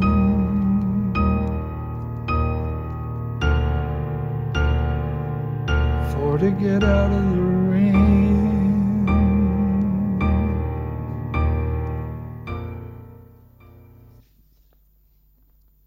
Je te laisse raconter. Euh, oui, là, donc, euh, c'est parce qu'on parlait avant d'écriture et d'écriture de dossier. C'est drôle parce que dans le premier dossier, il y a quand même l'image de base qui était pour moi l'image de base du film, qui était la maison du libraire, une arc de Noé, dans laquelle je recueille tous les livres pour sauver le savoir et la beauté de l'humanité dans cette merde de guerre qui a été le déluge d'Irlande du Nord. Et en gros, je, résume, mais il y avait cette idée. Et euh, quand j'ai, avant de commencer le film, donc quelques mois avant, quand j'ai con- con- connu euh, Connor, qui est, le, qui est le rappeur, je me rappelle, on était dans sa chambre, j'ai dit Connor, j'aimerais que tu m'écrives une chanson sur l'arc de Noé. Le, rappeur, il a dit Ah là là, pourquoi j'ai accepté de faire cette histoire Et en plus, je lui ai dit Ah, il y a cette chanson que vous avez euh, en, Angleterre, euh, The Animals Went in Two by Two, hurrah. C'est une petite chanson des animaux qui montent sur l'arc de Noé. Et j'aimerais bien que ça soit dans le rap. Et Connor, il m'a dit Oh non, pourquoi? Mais il a quand même composé. Et il a composé avant le début du film. Donc la chanson était là, et on savait qu'on en aurait fait quelque chose, mais on ne savait pas trop à quel moment. Et, euh, et à un certain moment, vers la fin du tournage, il y, avait, euh, il y a eu le déluge au, Japon, le, tsunami au, Japon. Et donc, euh, oui, la scène commence avant, le libraire s'informe sur des, amis qui habitent là-bas, et, il regarde les, les news à la télé. Et je me suis, on a beaucoup filmé ce tsunami et je me suis dit, tiens, peut-être c'est là le moment où tu commences la lecture de ton, de ton texte. Parce que ce qui, ce qui m'intéressait vraiment, c'est que la, musique vienne, ça on en parlera après, mais de l'intérieur du, du film. Donc, euh, et, et là, je me dis, c'est- le moment, ce déluge qui est, qui est loin, là, c'est au Japon, mais c'est aussi au- ici.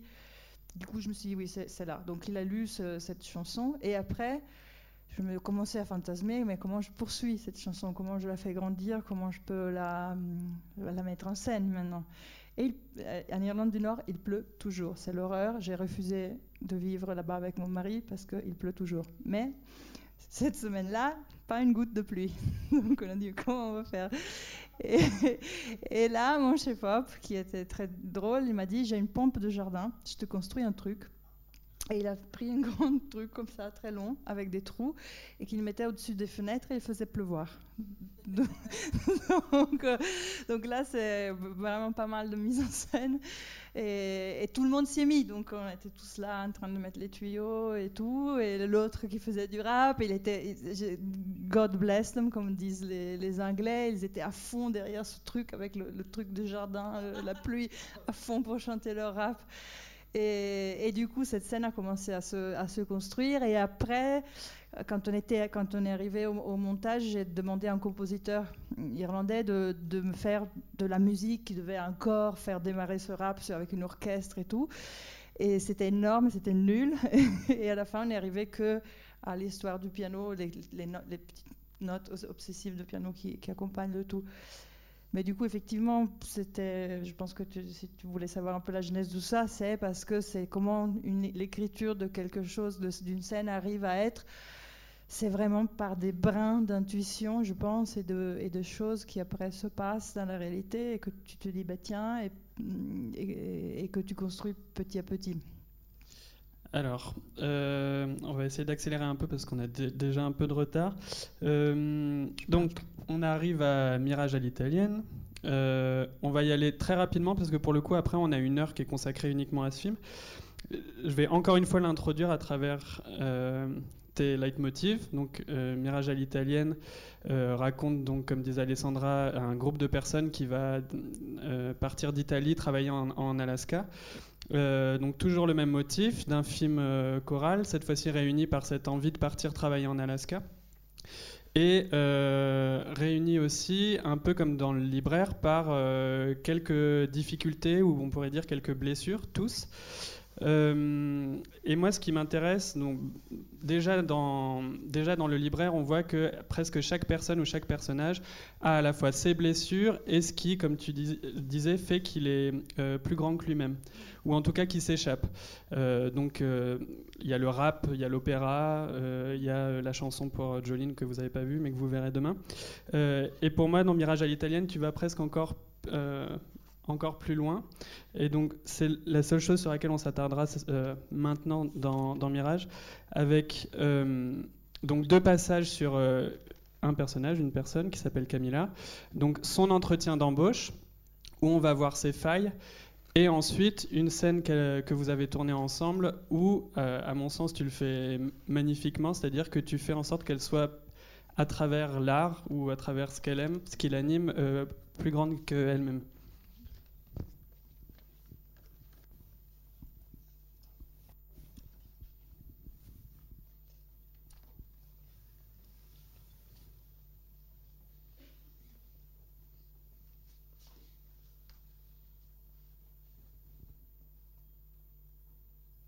Scusi, no. l'ultima occupazione è call center. No. Mm, Sì e no, nel senso che sono lavori che magari danno solo per un giorno, una settimana. Per un giorno? Per una settimana, Caspita. magari. Che lei in primo mette disoccupata, in grande. Eh, sì, perché purtroppo è, ormai è all'ordine del giorno, nel senso che sono più disoccupata che occupata. Mm, Magari ci sono delle volte che non ho neanche i soldi per il biglietto del tram. E, e ci sono delle volte che non ho la luce perché me la staccano, perché non riesco a pagare le bollette. E gli affitti sono alti, nonostante io abiti in un quartiere abbastanza malfamato, così. cioè vabbè qui lo, cre- tutti Vabbè, un po' pensano più che di sia... periferia, diciamo. No, eh. no, è è in centro, però è il quartiere vicino alla stazione, è Mm. sempre stato Un po' più molto pericoloso. pericoloso, ritenuto pericoloso. Eh, professione principale è- mi occupo di teatro. Ehm, però in Italia... si vive in Italia No, no, no, assolutamente no, anche se faccio, ho fatto parte per parecchie stagioni teatrali di una compagnia prof- professionale dove eh, si veniva pagati regolarmente con Mm. le buste paga, trattati come veri e propri attori, attori professionisti. Ma lei che cosa faceva in compagnia? L'attrice oppure si Attrice. occupava diciamo, della parte no, no. organizzativa? No, no, sempre Attrice. attrice.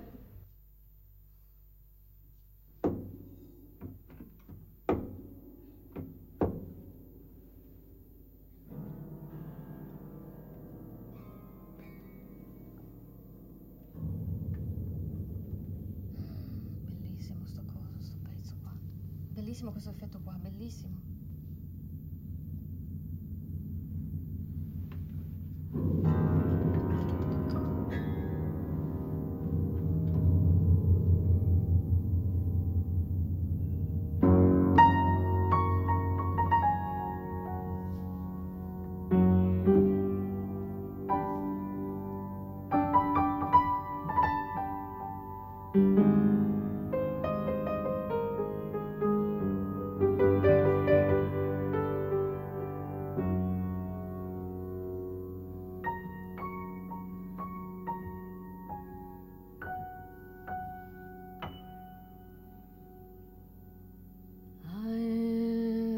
Zauberhafter Schimmer, ein je ne sais pas quoi,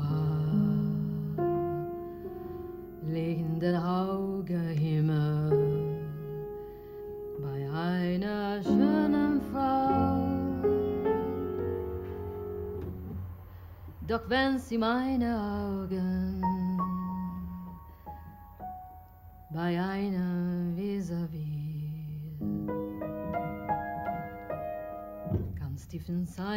Augen was sprechen dann sie ich bin von Kopf bis Fuß auf Liebe eingestellt denn das ist meine Welt und sonst gar nichts.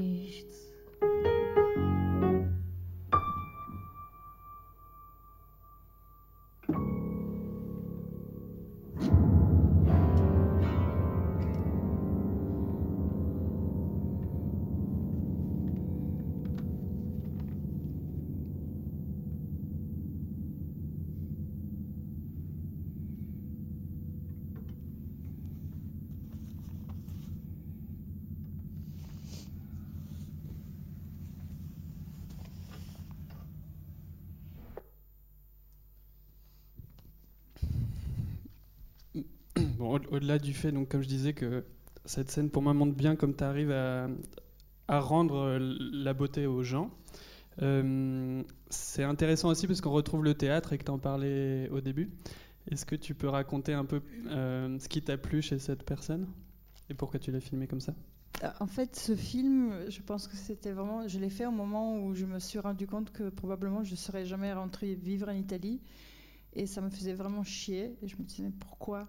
On ne peut pas vivre dans ce pays Donc, toute l'interrogation, c'est pourquoi dans ce pays était tellement compliqué de gagner sa vie et de vivre. Et donc, pourquoi les gens partaient et donc Camille, quand je l'ai rencontré, Camille, là, c'était, euh, ça a été très fort parce que je me suis dit, ben là, c'est moi. En fait, c'est une comédienne un petit peu ratée euh, qui a du mal, qui ne peut pas vivre de son métier, qui va en France pour essayer d'en vivre.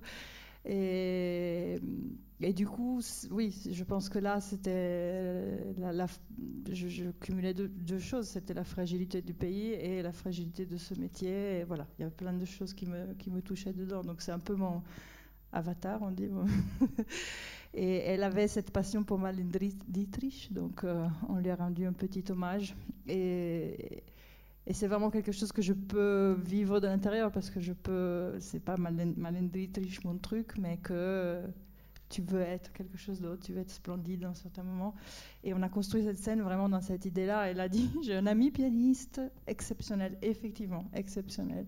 On arrive chez lui, c'était un truc avec plein de papiers partout. Lui, il est au fond de cette salle, ils ont fait cette scène, c'était, incroyable avec lui. Et après, il dit Je dois aller jouer en Sardaigne, mais j'ai j'ai 20 euros dans mes poches, les gars, vous pouvez pas me dépanner. Donc tout le monde a sorti de chez Pop, tout le monde en a sorti de l'argent. On lui a donné de l'argent, on l'a mis sur le bateau pour la Sardaigne. Euh, mais du coup, c'était vraiment tellement fou, en fait, d'être vraiment en train de filmer cette. euh, réalité comme ça. Et donc, du coup, c'est pour expliquer que c'est la mise en scène de moments de Marlène Dietrich et tout ça, mais que c'est choisi par elle. Elle a choisi celui qui l'allait accompagner. euh, Que ça s'est fait dans un moment où on était tous hyper touchés par ce qui se faisait. Et donc, du coup, je crois que c'est pour ça qu'il y a cette fragilité dans la, scène. Alors, on arrive au film que certains ont peut-être vu hier, euh, Anatomie d'un miracle, on peut l'appeler comme ça. Euh, et alors, moi j'ai envie qu'on en parle euh, un peu comme la synthèse de choses que tu avais déjà fait dans tes films précédents. Parce que, euh, encore une fois, on retrouve euh, plusieurs personnes qui sont réunies par une même chose et qui ont une échappatoire. Alors, je disais, dans les films précédents, c'était quand même très lié à l'art ou en tout cas à, à la musique ou, oui, ou à l'art. Et, là, l'échappatoire, euh, c'est l'échappatoire par excellence puisque c'est la religion et, et une certaine Madone. Euh, alors, peut-être euh, raconte rapidement comment tu es arrivé. L'échappatoire par excellence, mais la foi dans la vie, je dirais. Moi, je ne suis pas très religieuse. hein. Je ne pense pas que c'est un film sur la religion, forcément. Mais mais en fait, pour ceux qui étaient là hier soir, je pense que je l'ai raconté hier soir, mais en tout cas, c'était un ami qui m'a dit il faudrait que tu viennes voir s'il y a un culte d'une vierge, c'est incroyable. Euh, j'ai aussi une amie qui est une anthropologue qui est spécialiste des cultes de la Vierge, et moi j'ai dit mais pourquoi? Ça m'intéresse pas. Après, enfin, ils ont dit elle a un bleu, et ce bleu, ce bleu, elle a un bleu parce que dans la légende, en fait, quelqu'un avait tiré une balle sur cette Vierge parce qu'il avait perdu une partie de euh, c'était un jeu médiéval de balles euh, comme des boules, on va dire.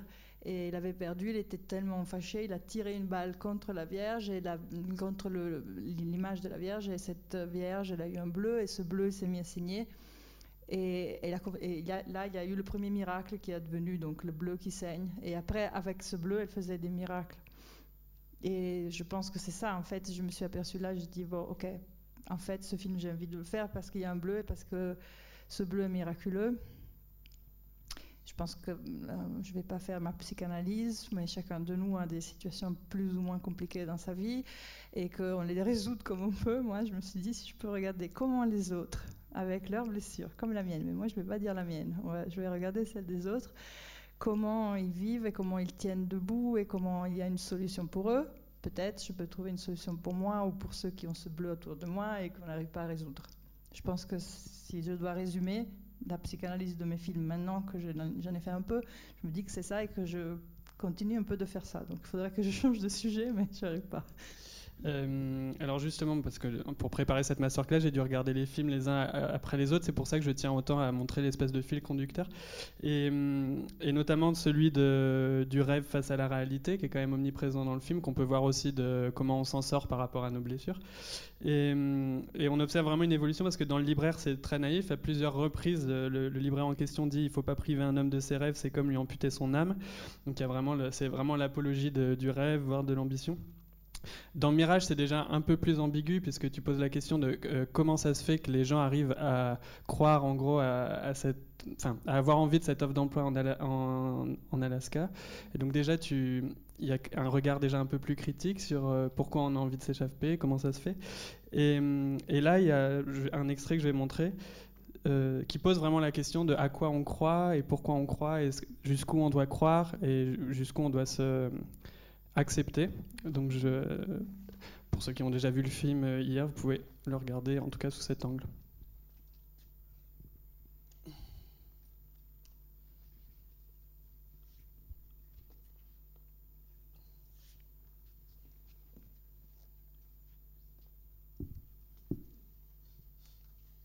Pregavo ancora per, per- per avere questo bambino, per essere mamma, per avere la gioia come tutte le donne.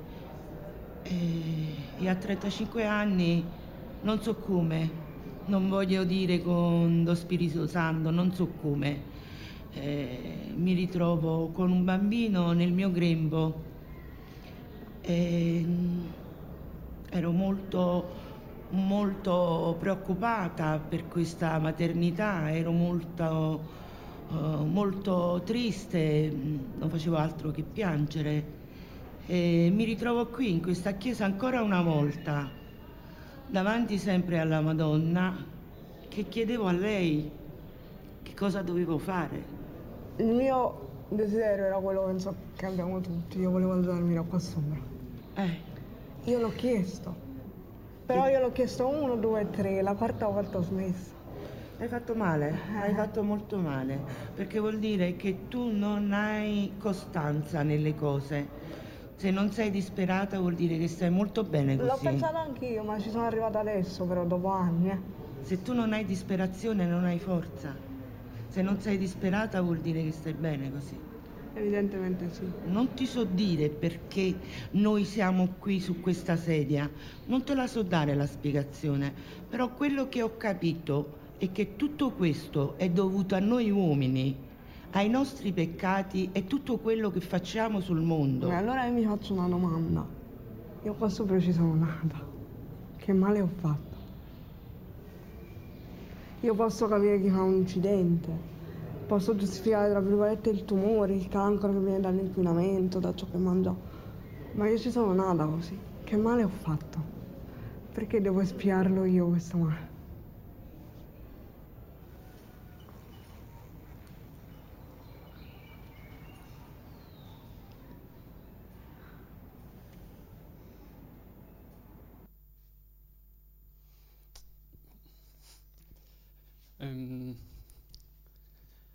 Alors, euh, du coup, il nous reste peu de temps, donc on va faire euh, peut-être une minute de, psychanalyse et quatre de mise en scène. Euh, donc euh, là, on est sur un registre encore une fois beaucoup plus dur et euh, hésitant par rapport à croire ou, accepter. Donc effectivement, ça, correspond à une évolution de, thématiques qui te- t'anime. Et après, peut-être raconter comment comment t'as eu cette scène qui encore une fois est assez, euh, enfin très intime et presque violente. Du coup, pour ceux qui ne connaissent pas le film, c'est ces trois femmes qui cherchent euh, ou pas le miracle autour de cette Vierge. Et une femme est Josie, qui est cette euh, fille en chaise roulante, anthropologue, qui est née juste en face du monastère de la Vierge, et que ses parents ont essayé de miraculer pendant toute leur vie, l'ont amenée partout, à Lourdes et partout, et il n'y a pas eu de miracle. Et cette Vierge qui, était, qui devait être euh, sa voisine d'en face ne lui a pas donné le miracle. Et donc, euh, je pense qu'elle est, arrivée à un moment de sa vie où elle se dit, bah tiens, si je peux pas l'avoir, c'est pas grave, c'est comme ça, et je veux pas le chercher. Donc du coup, mais ne venez pas me dire que c'est de ma faute parce que je l'ai pas assez voulu. Donc c'est c'est l'acceptation. Je pense que s'il y a certaines choses que tu peux pas changer, donc tu vas vivre avec. Sa blessure, elle le dit plus tard dans le film, au fond, ça fait tellement partie d'elle-même que sans cette blessure, elle serait pas la même personne. Et si elle peut pas l'enlever, elle va vivre avec. Donc je pense que c'est un peu ça. Tu m'as demandé comment on a fait, mais encore une fois, c'est vraiment ça, naît de la stupidité. Je vois passer une femme en fauteuil roulant, je me dis ah génial, on va faire deux femmes en fauteuil roulant qui se parlent. Mais j'imaginais pas que c'était voilà que c'était une femme comme ça. Donc je dis juste vous pouvez venir un moment parce que Joseph est anthropologue et elle fait des interviews aux fidèles de la Vierge. Sauf que jamais de ma vie, j'aurais pu écrire ou imaginer un dialogue où une femme en chaise roulante dit à une autre femme en chaise roulante, c'est de ta faute si tu es là parce que tu le veux pas assez. Et c'est ça, je pense juste, c'est ça la beauté du documentaire, c'est que même dans tes rêves les plus dingues, tu vas pas écrire ça en, en fiction, par exemple, parce que tu te dis, mais c'est politique, elle est complètement incorrecte, mais elle le fait, elle le dit. Et l'autre, du coup, elle a la possibilité de dire ce qu'elle veut dire depuis le début du film, et moi je le savais, je savais qu'est-ce que Josie elle pense et comment elle voulait se positionner dans le film, et c'était dur pour elle parce qu'elle allait se positionner devant toute sa petite communauté, communauté, comme et là la rage, je vois la rage qu'il apprend et elle répond comme ça. C'est oui, vas-y Josie, 3-0, super. et donc la scène se construit vraiment devant tes yeux, puisque euh, elle se construit parce qu'il y, a, euh, y a une vérité là. Et toi, la seule chose stupide que tu as pu faire, c'est Ah, il y a une femme en chaise roulante, on la met devant, on va voir. Et, tout, d'un coup, c'est formidable. Donc, c'est pour euh, euh, tuer tout ce qu'on a dit avant. C'est vrai que la mise en scène est très intéressante, mais c'est vrai aussi que quand tu mets pas en scène, il y a des choses qui arrivent qui sont encore plus, intéressantes. Alors, pour conclure cette première partie et avant la pause, on est vraiment en retard ou on, peut renier sur la, suite de toute façon? Euh, Alors, justement, quand on se demande ce que tu cherches chez ces gens ou alors comment tu les, mets en valeur, euh, une fois de plus, c'est évident que c'est. Euh, euh, t'es- T'essayes de faire en sorte qu'ils s'expriment comme tu racontais avec le rap, comme tu racontais avec euh, Camilla qui d'elle-même t'a presque mis en scène ça. Et comme je disais aussi, j'avais l'impression que dans Anatomie d'un miracle, tu donnais des fois même les clés de ce que tu avais fait dans ton cinéma avant. Donc je me suis demandé si finalement ce que tu cherchais à faire avec les gens que tu filmes, c'était pas à euh, tirer d'eux euh, leur propre musique ou leur propre euh, expression. Et j'avais cette intuition parce que donc dans Mirage, il y a quelqu'un qui joue Marlène Dietrich, il y a un- quelqu'un qui fait du drag. Dans, dans Le Libraire, il y a celui qui rappe, celui qui chante, celle qui chante, etc. Et en regardant Mirage, il y a eu cette scène qui m'a un peu troublé, qui parle justement euh, du chant. Je vais, je vais la mettre et ensuite après on, on parlera de la musique.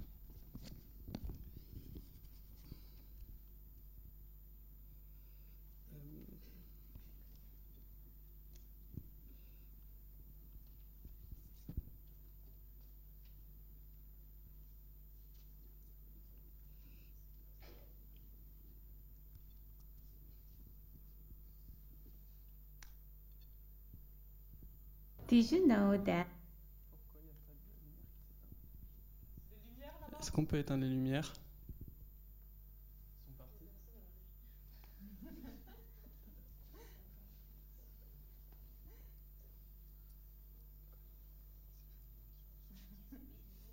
Il s'est endormi. Bon, on peut regarder comme ça sinon.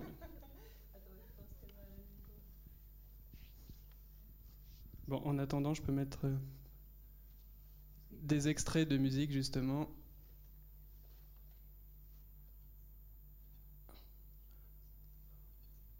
Oh, what are you going to be singing about spaghetti bolognese all day? Or what? That's a bit loud on it. I'm trying to work in here. Oh, shit, sorry, man.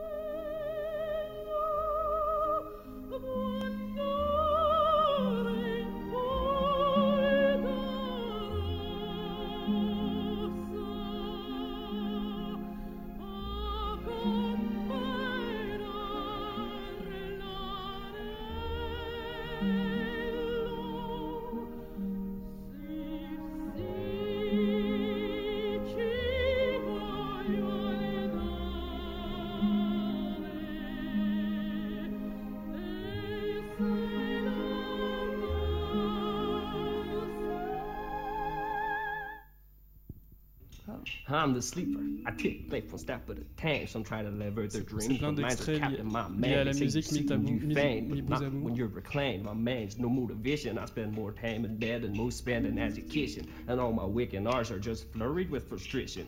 Why? Because I'm not. over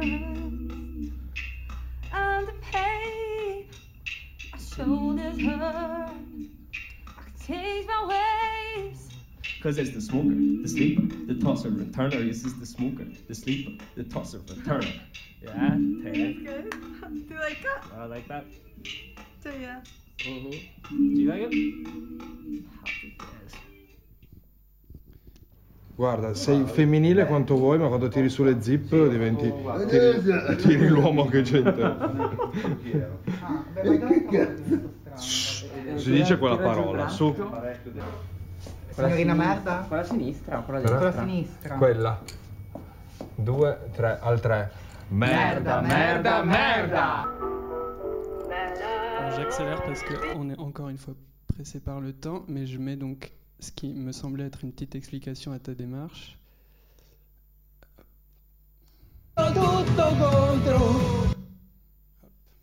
Did you know that? Remember the children's Bible I got? It talks about how birds know their song. And um, I was thinking, you know, even birds, you know, all the animals, they know their song. But the only creation that doesn't know their song, do you know what who that is? No. It's people. People don't know their song. And I'm really thinking about finding my own song. We have to sing our own song. C'est anecdotique, mais j'avais quand même l'impression que ça pouvait répondre à quelque chose. C'est est-ce que finalement tu n'as pas passé jusque-là un peu tout ton temps à, à filmer des gens qui cherchaient euh, leur propre manière de s'exprimer, ou est-ce que c'est pas ça qui t'animait aussi? Et aussi Je peut-être. pense que. Non, mais c'est. c'est- Tu, tu me, tu me fais la psychanalyse là, mais c'est c'est beau de, que tu penses à cet extrait, mais moi je pense que je suis très perdue sur ma propre chanson, en fait, dans la vie. Que, que je, des fois je pense que je l'attrape et puis je la perds, et je la perds très violemment quand je la perds, et puis je la retrouve.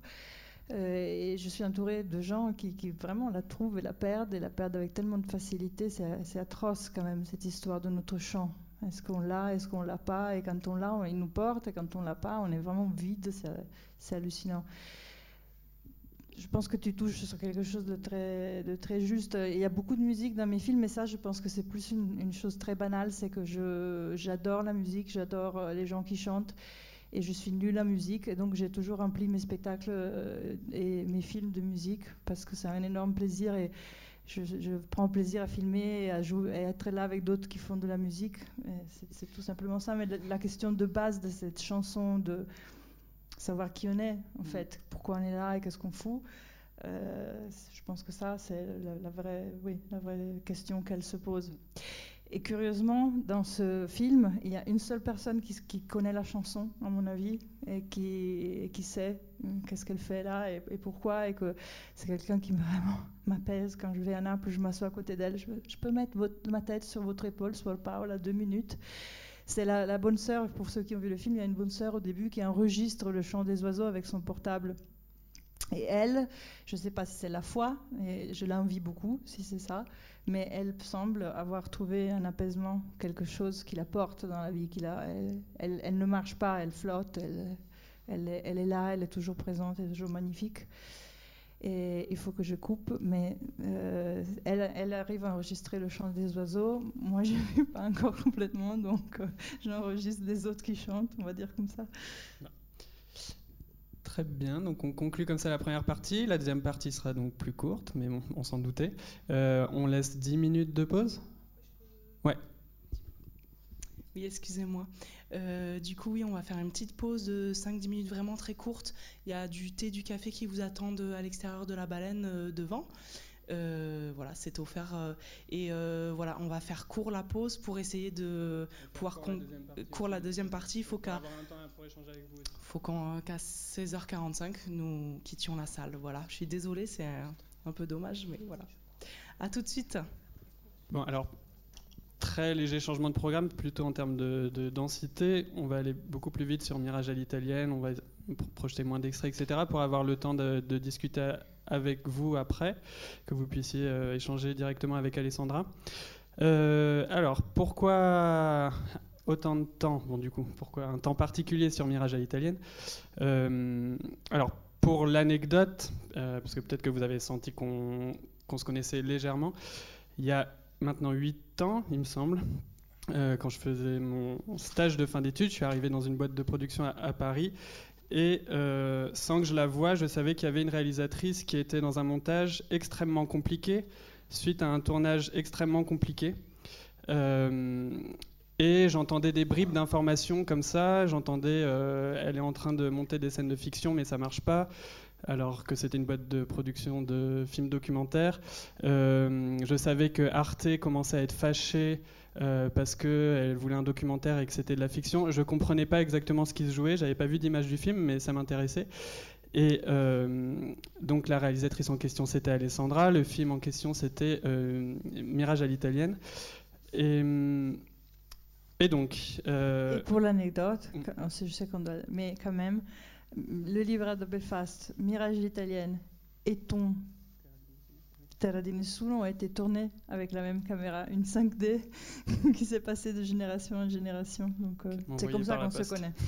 Près de caméra. Et, hum, euh, alors, on- le film, de, de son idée de départ jusqu'au point final du montage, pose la question, euh, mais vraiment à tous les niveaux, de jusqu'où on peut aller, euh, jusqu'où on peut jouer avec le réel, jusqu'où on peut jouer euh, entre le documentaire et la fiction, qu'est-ce qu'on promet à nos personnages, qu'est-ce qu'on promet au public. Alors là, c'est très abstrait, mais si tu racontes l'idée de départ du film, ça va commencer à devenir concret. Donc pendant ces 20 minutes-là, on va juste retracer tout le parcours du film. Oui, donc en fait, je vous disais, le film raconte l'histoire de- d'Italiens qui partent travailler en Alaska. Et ça, c'était parce que donc la, vraiment la genèse autour de c'était 85 par là. euh, beaucoup de mes amis avaient entendu parler ou avaient répondu à une annonce pour aller pêcher du saumon en Alaska. Euh, c'était devenu viral. Euh, J'ai vu des gens euh, absolument improbables, la, la tante de mon, de mon copain de l'époque, qui était secrétaire, qui voulait aller partir en Alaska, parce qu'on faisait beaucoup d'argent et parce que, c'était loin aussi. Et, et- et du coup, j'ai dit 80 85, mais c'était un peu avant, je pense. Et, du coup, ça, c'était une histoire qui m'était restée. Et des années après, je, vous disais, quand je me suis aperçue que je ne serais peut-être pas rentrée vivre en Italie, que ça ne se serait pas passé, que ce pays ne me permettait pas de faire ce que je voulais dans mon pays qu'il y avait trop, de problèmes. Euh, du coup, en fait, au départ, on a voulu faire une pièce de théâtre à partir de ça. Et vraiment, pendant quelques mois, on a répété, on a essayé de faire une pièce de théâtre qui ne s'est jamais montée. Et j'étais tellement au désespoir que je n'arrivais pas à la monter. Et puis un, jour, Michel David, toujours le producteur, il, arrive et me dit Arte cherche un sujet sur l'Italie. Trouve un sujet sur l'Italie. Et, et du coup, je me casse la tête et je pense, ben, c'était l'époque de Berlusconi et tout ça, donc je me disais Berlusconi, hein, mais après, bon, bon, bref. Et tout d'un coup, je me dis il y a le saumon d'Alaska, en fait. Peut-être que je peux recycler cette histoire. Et, du coup, vraiment, c'est né comme ça. Euh, J'ai écrit un dossier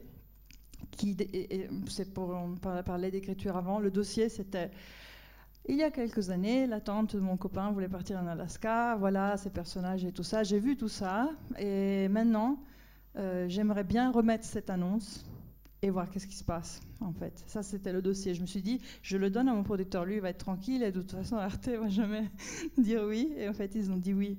Et donc ça, c'était le premier choc, parce qu'il fallait le faire. Et du coup, c'était énorme quand même.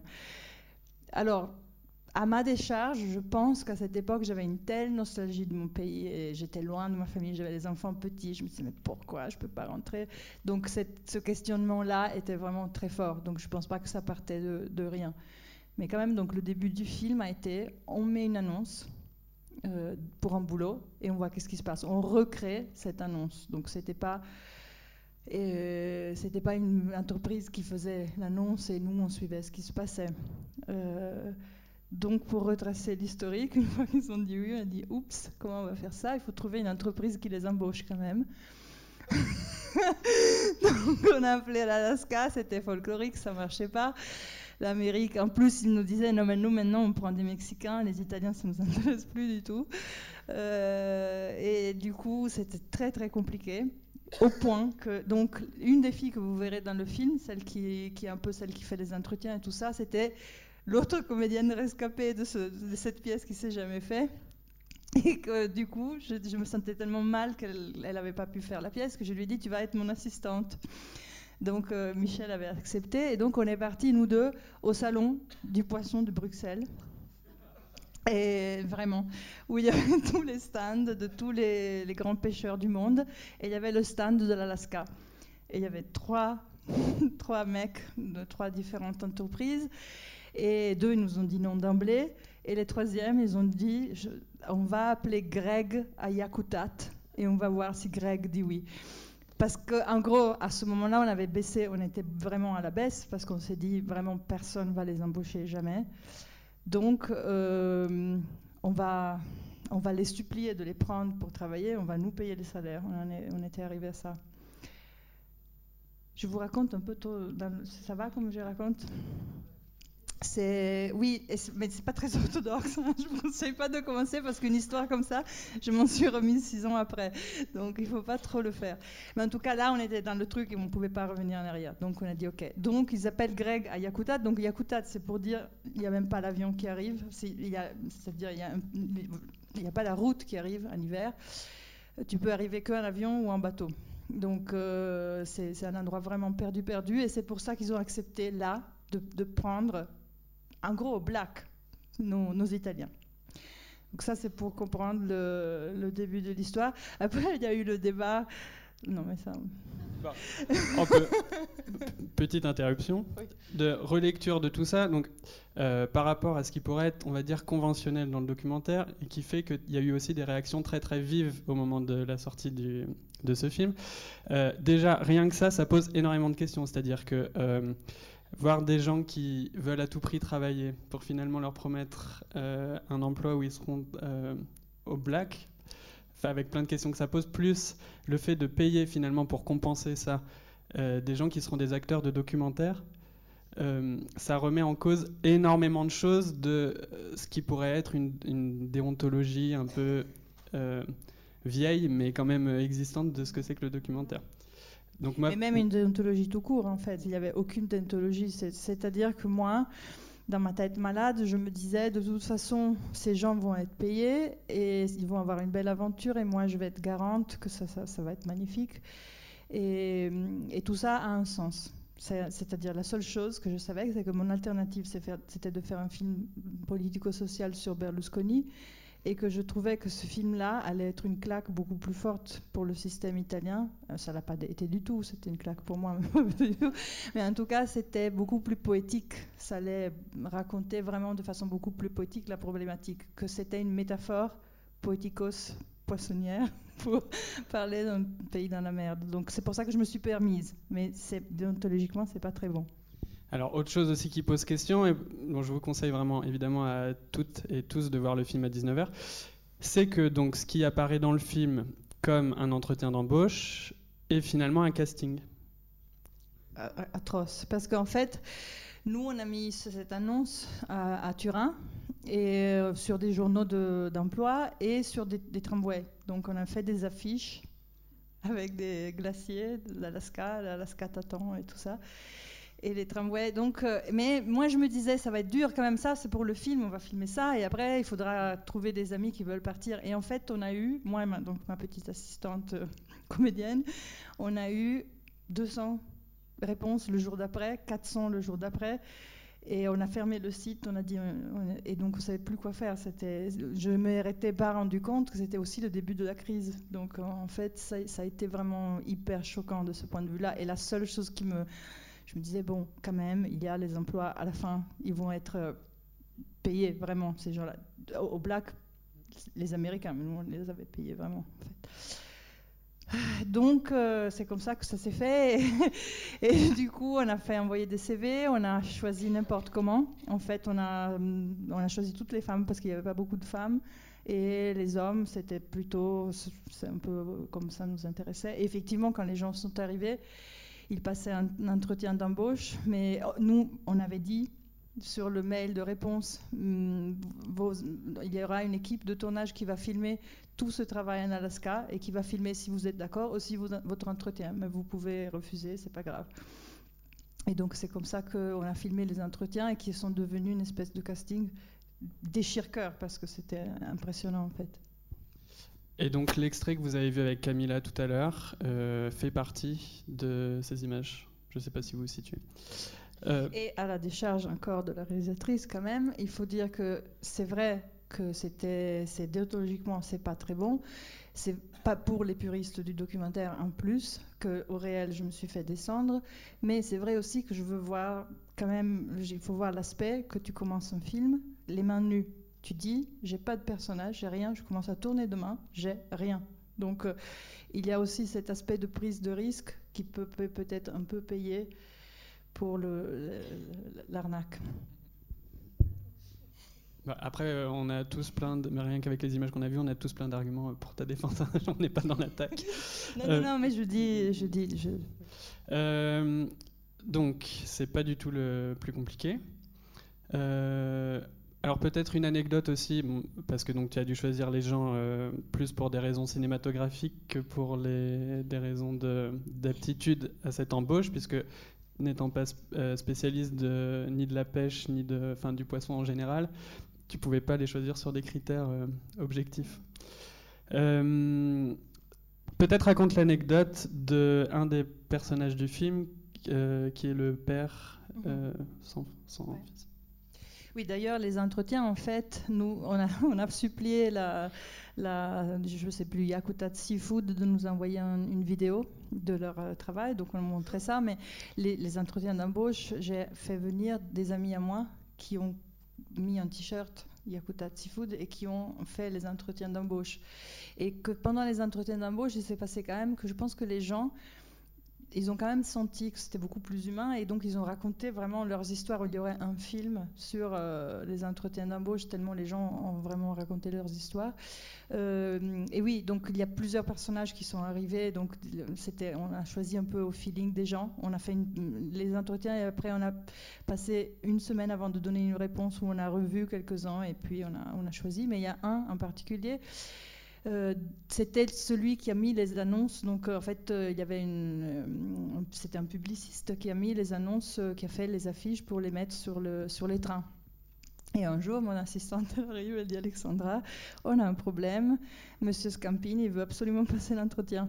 Et il m'a amené les affiches personnellement. Il veut absolument passer l'entretien pour aller en Alaska. Alors, Monsieur Scampini, il était très riche, il roulait un Porsche, il était très élégant. Donc, Et moi, j'ai dit à ma assistante, bon, écoute, on lui fait passer, c'est pas grave, et puis on le prendra pas.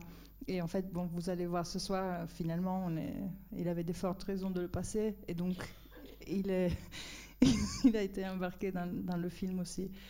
Et, donc, euh, annonce passée, euh, entretien casting passé.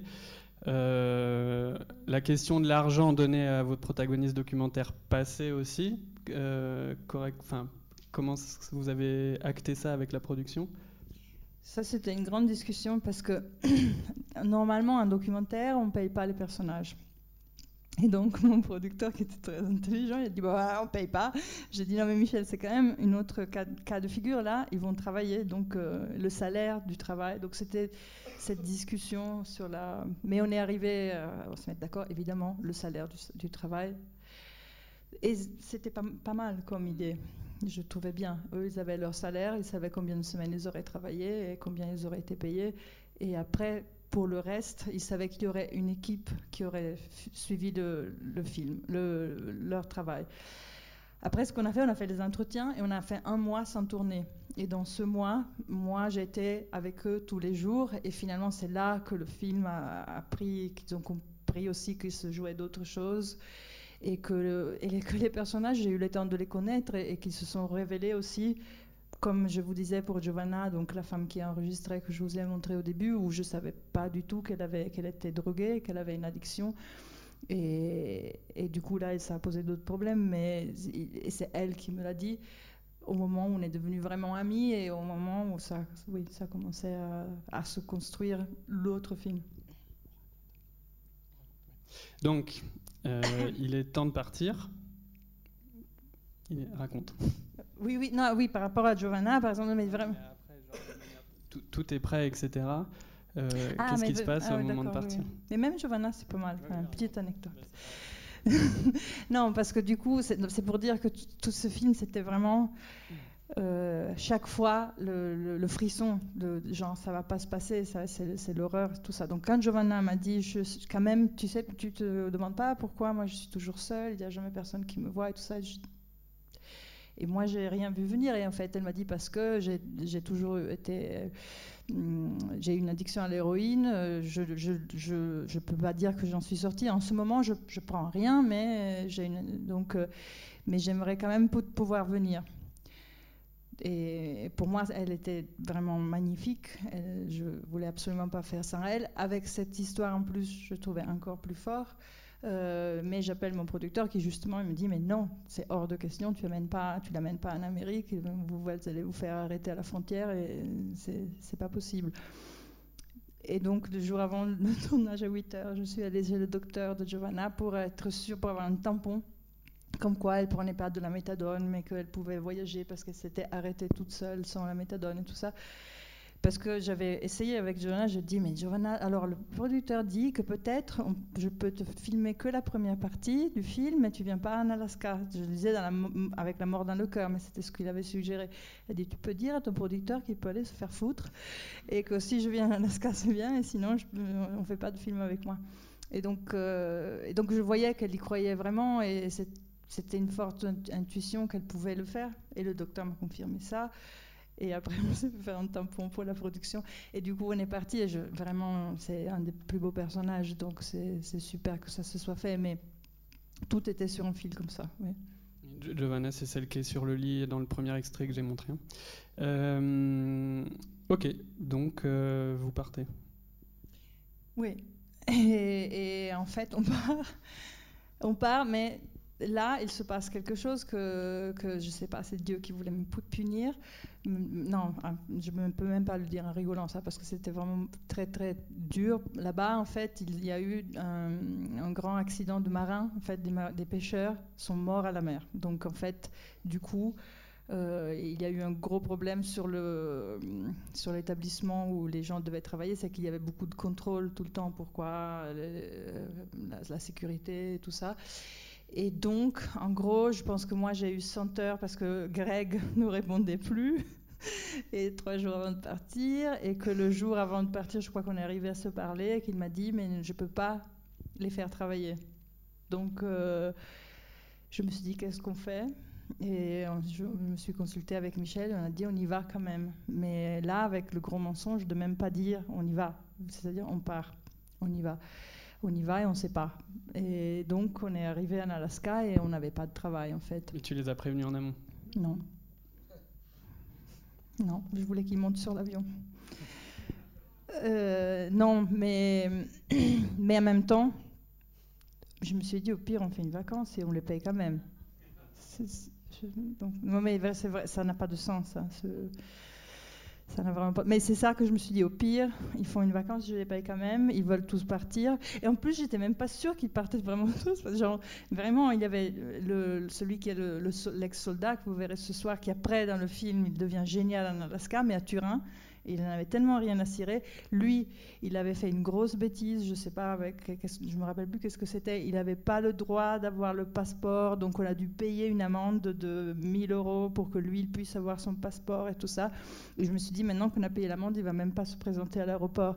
Donc en fait, tout était hum, sur un truc complètement ténu. Et on est parti, et c'est quand on est arrivé en Alaska, moi j'étais dans le bureau de Greg, et il m'a confirmé qu'il ne pouvait pas travailler. Et donc là, là j'étais obligée de leur annoncer, c'était le, tru- le truc le plus horrible de ma vie, parce que je me suis dit, ils vont me tuer, et, oui, c'est énorme en fait, tout ce que j'ai fait. Et eux, ils ont dit, ah, c'est pas grave. Donc ça m'a, c'est pas grave. Et non seulement c'est pas grave, ils ont dit mais là il faut sauver le film. Qu'est-ce qu'on peut faire pour sauver le film? Je sais quoi. Et, et c'est, un des plus beaux souvenirs. C'est une scène qui est pas dans le film parce que justement je sais pas pourquoi elle est pas dans le film parce qu'elle était géniale, mais elle est pas dans le film où tout le monde a, joué une scène. euh, Vous verrez, ce qui reste, c'est un banc. Ils sont tous assis sur un banc. Mais ils ont joué pour moi une scène où ils disaient euh, Et qu'est-ce qu'on va faire? De toute façon, on le savait, c'était une arnaque. Ça, ça ne pouvait que être une arnaque. Parce qu'en réalité, c'est ce qui s'était passé avec euh, beaucoup de, de- de ce genre de travaux comme ça c'est qu'il y a des entreprises en Italie qui sont payées pour la formation et après, il n'y a pas de boulot derrière. Et souvent, c'est des boulots un peu comme ça à distance et tout. Et donc, ils se disaient, ça, peut très bien, euh, ça peut très bien s'être passé. Donc, ils ont dit, on le savait, c'était une arnaque et tout ça. Et maintenant, comment on va vivre? Et Scampini, il a sorti cette réplique que, encore maintenant, je dis, c'est un génie. Dit, J'ai trois cartes de crédit, on va vivre sur mon compte parce que c'était le seul qui avait de l'argent. Et c'est le plus beau cadeau que j'ai jamais eu de, gens avec lesquels j'ai fait des films, c'est qu'ils voulaient me sauver mon film. C'est c'est une super scène, c'est vraiment une super scène. Jean m'a demandé de la retrouver, je ne l'ai pas retrouvée, elle est quelque part dans des disques durs. Donc, euh, s'ensuit ensuite un tournage donc un peu différent de gens qui errent en Alaska et qui en même, en même temps vous verrez que toutes tes intentions de départ y sont quand même. C'est un film euh, qui raconte beaucoup de choses. Et ensuite, il a fallu donc revenir et s'attaquer au montage. Et c'est à ce moment-là que j'ai commencé moi à avoir les, échos en direct, Euh, puisque euh, bon, je vais synthétiser, peut-être que je me trompe, hein, mais euh, il y avait plusieurs options de montage, c'est-à-dire euh, ne pas raconter, comme dans les films d'Alessandra, il y a rarement son intervention directe, ni de voix off, ni même d'interaction avec elle. Euh, donc là, le film pouvait tenir tout seul, euh, sans intervention de ta part, parce que déjà toute l'intervention était, en amont. Euh, mais là, l'histoire qui était racontée, du coup, c'était euh, ils arrivent, ils n'ont pas le travail et donc ils errent en Alaska. Or, pour raconter ça, il aurait fallu intégrer ces fameuses scènes de fiction que tes personnages t'ont offertes. Donc, c'est la première version de montage que tu as faite. C'est ça?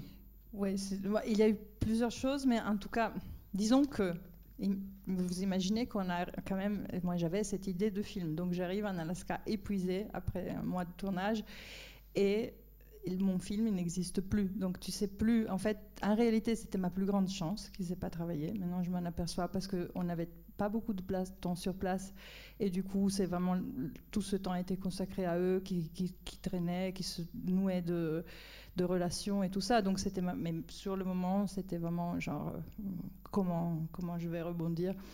Et, de toute façon, j'ai dit, je me suis dit, bah, tu suis, tu, tu apprendras la prochaine fois, tu seras un peu plus humble, tu feras pas des conneries pareilles, et tu suis. Et puis, c'était plutôt bénéfique pour le film.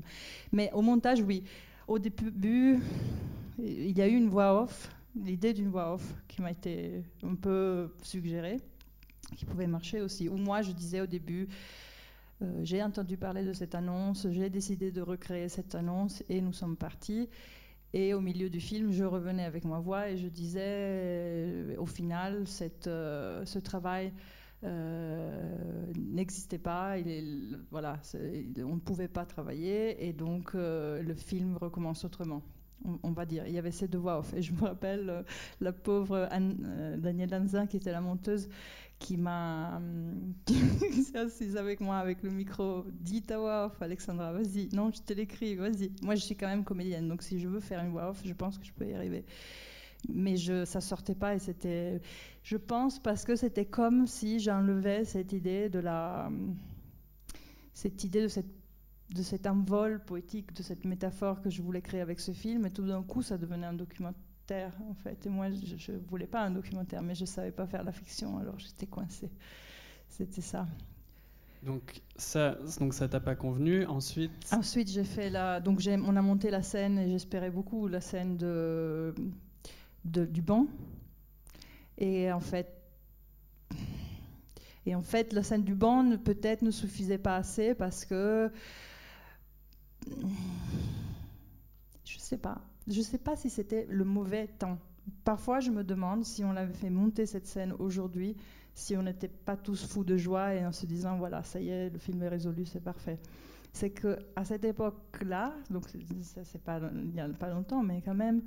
euh, cette ligne de frontière entre le documentaire et la fiction, alors qu'elle était déjà, comme on a vu au début, hein, super anticipée par O'Flaherty et bien d'autres gens, euh, posait vraiment trop de problèmes. Donc, euh, elle n'a pas été acceptée, en tout cas. Et donc ensuite, bon, euh, je raconte des souvenirs. Euh, J'ai souvenir du producteur qui dit Alessandra est partie fâchée avec les disques durs. À un moment donné, ça s'est passé comme ça. Euh, puis, Attends, il y a de nouveaux producteurs dans la salle, tu les fais transpirer. bah, je vais continuer à, faire transpirer. Euh, puis silence d'Alessandra et euh, un dimanche matin, Alessandra m'appelle et dit euh, voilà, j'ai fait un truc un peu fou. En fait. J'ai rappelé tous mes personnages, j'ai réussi à, à avoir à disposition un local de supermarché, c'est ça Ou de une- un entrepôt Un entrepôt où ils nettoyaient du poisson. du poisson. J'ai pris des figurants philippins, c'est ça Philippin, oui. Euh, et en fait, euh, je veux essayer de reconstituer euh, les scènes de travail en Alaska. Comme ça, après, il suffira de- d'entrecouper euh, ça. Et en fait, Et Jean, finalement- tu dis rien, Michel et, et voilà, surtout tu dis rien à Michel, etc. Mais avec les gens en gros qui comprennent un peu ma démarche, je voudrais faire un visionnage euh, clandestin dans la boîte de production ce soir, le dimanche. Euh, donc moi je fais partie des, rares chanceux à avoir vu cette version qui, encore une fois, euh, se serait pris peut-être un tollé dans les festivals en termes de, toujours de cette fameuse déontologie documentaire, mais qui de fait évacuait plein de problèmes, puisque en fait les gens qui travaillent, comment dire, bon c'est des gestes, ils sont répétitifs, mais c'était pas là qu'était le film. Euh, et c'était totalement bluffant, au point que, donc, une fois qu'il y a quand même des regards extérieurs, Alessandra le montre au producteur, qui lui dit, euh, en gros, elle est chiante parce que parce que c'est bien, quoi, et qu'il n'arrive même pas à comprendre comment, en tournant dans un entrepôt de Gênes, euh, six mois après, on arrive à avoir cette continuité dans la fiction pour finalement restituer le- l'essence du documentaire. Et épuisé, il me semble que Michel accepte. Le pauvre, vraiment. Oui. Non, parce qu'en fait, bon, on a tourné au mois d'août dans cette poissonnerie avec des chapeaux de laine, des gants et tout le monde transpirait. C'était une expérience géniale. Les personnages, donc c'était comme une, une sortie de vacances en fait. Tout le monde revient. Ma sœur qui travaille dans un supermarché m'avait trouvé le contact du mec du poisson. Et on trouve des Philippins qui après sont venus à Paris en masse avec un bus visiter Paris. Euh, parce que dans la, Alaska, il y avait des Philippins. Et donc, ça faisait raccord. Et donc, on a tourné ces scènes, on les a montées. Et, et je comprends pourquoi Michel était contre. Alors, d'un côté, au cinéma du réel, on aurait fait un carton. Personne ne se serait aperçu de rien et ça aurait été parfait. Mais c'est vrai que c'était bien moins tragique en même temps. Je sais pas. Mais en tout cas, je casse tellement les pieds à Michel qu'il me dit Bon, je vais présenter cette version à Arte. Donc, on monte cette version et Arte dit non. dit non et dit c'est contre, contre ton film et tout ça. Et donc, on décide à la fin pour un truc bizarre et qui restera toujours un mystère pour moi. Je ne sais même pas si je l'assume, si c'est si c'est vraiment une énorme euh, égratignure au milieu de ce film. Je sais pas vous dire. Je ne sais pas. J'arrive pas à le. Je le verrai ce soir après beaucoup de temps, donc je vais être très intéressée de le voir par un noir. C'est le, le seul noir, je pense, qu'il y a dans mes films. C'est un noir et un carton qui dit des choses. Bon, je vous en dis pas plus, comme ça vous allez le voir ce soir, mais on décide pour ça, comme une espèce de bam, euh, on s'est pris la, on s'est pris la tête contre un mur et on recommence autrement. Et c'est ça, c'est la, c'est la vérité, c'est dit comme ça, c'est dit, euh, et c'est comme ça que le film se, se fait. Mais c'est vrai, tout ça, j'ai oublié le visionnage clandestin. Bon, on a été extrêmement vite sur ce truc, euh, sur ce truc, sur ce film, sur le parcours de ce film. Euh, en fait, on pourrait discuter des heures aussi, même presque des enjeux esthétiques et, tout ça, parce que euh, au final, le film se lit comme une, fiction et en même temps avec des personnages comme dans les autres films, très denses, très sublimés, etc. En tout cas, peut-être juste, je me disais, parce que je vous le raconte en rigolant et parce que ça fait un peu, voilà, on fait, on fait, on rit, mais quand même, il y a des gens qui sont impliqués. Je pense que derrière tout ça, il y a une envie profonde de faire de la poésie de ce pays qui est euh, dans le caca et de, c'est-à-dire, c'est pas, c'est pas juste pour être euh, être, intelligent, pour trouver un truc, ou pour, euh, c'est vraiment pour une raison de récit. Et, là, là, je me suis aperçue combien, en quelque sorte, entre guillemets, sur ce film-là en particulier, je faisais vraiment une fiction parce que. Mais j'avais besoin de gens vrais, parce que dans cette fiction, si c'était pas les gens vrais, ça aurait pas marché pour moi. Ça, il fallait des vrais gens, il fallait des vrais enjeux, des vrais rêves et des vrais.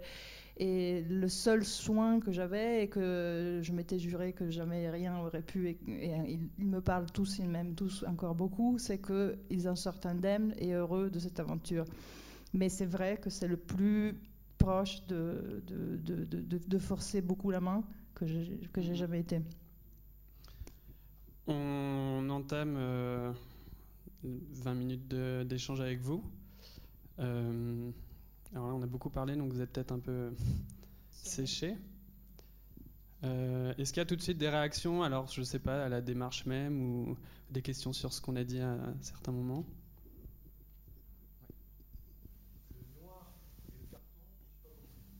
Ah oui, oui, oui. Donc en fait, euh, on arrive en Alaska dans le film et il y a un noir. Mais toi, tu n'as pas l'extrait? Une image. Ah ouais, bah, je peux. Ouais, On vous montre l'extrait.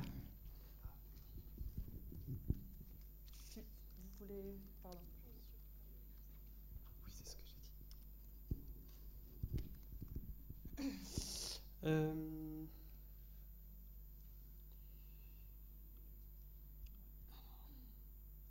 Je montre euh, quoi? Je montre juste le. Juste l'arrivée en avion. Là, voilà.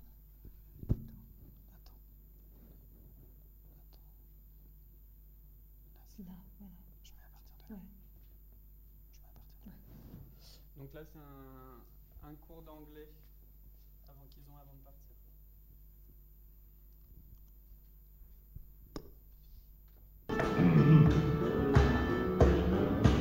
Winter, spring, summer, or fall.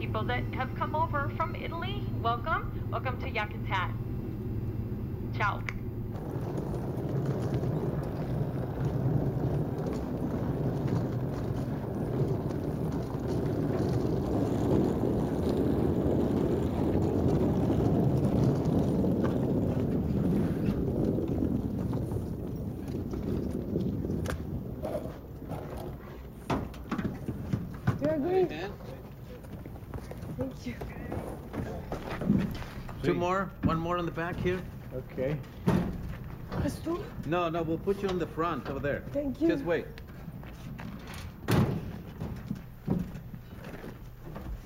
Can I get my dog in there? He'll rides on the front. Come on, Josu. Up. Up.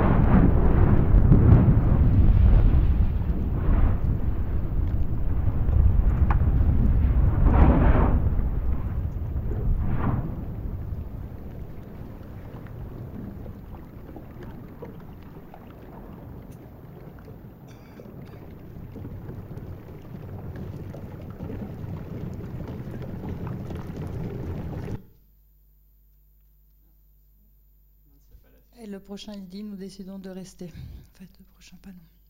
Donc c'était comme ça.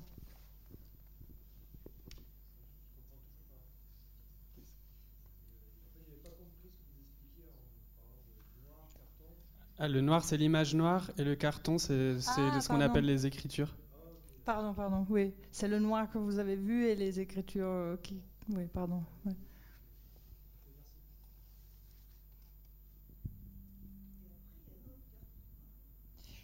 Qui dit nous décidons de rester.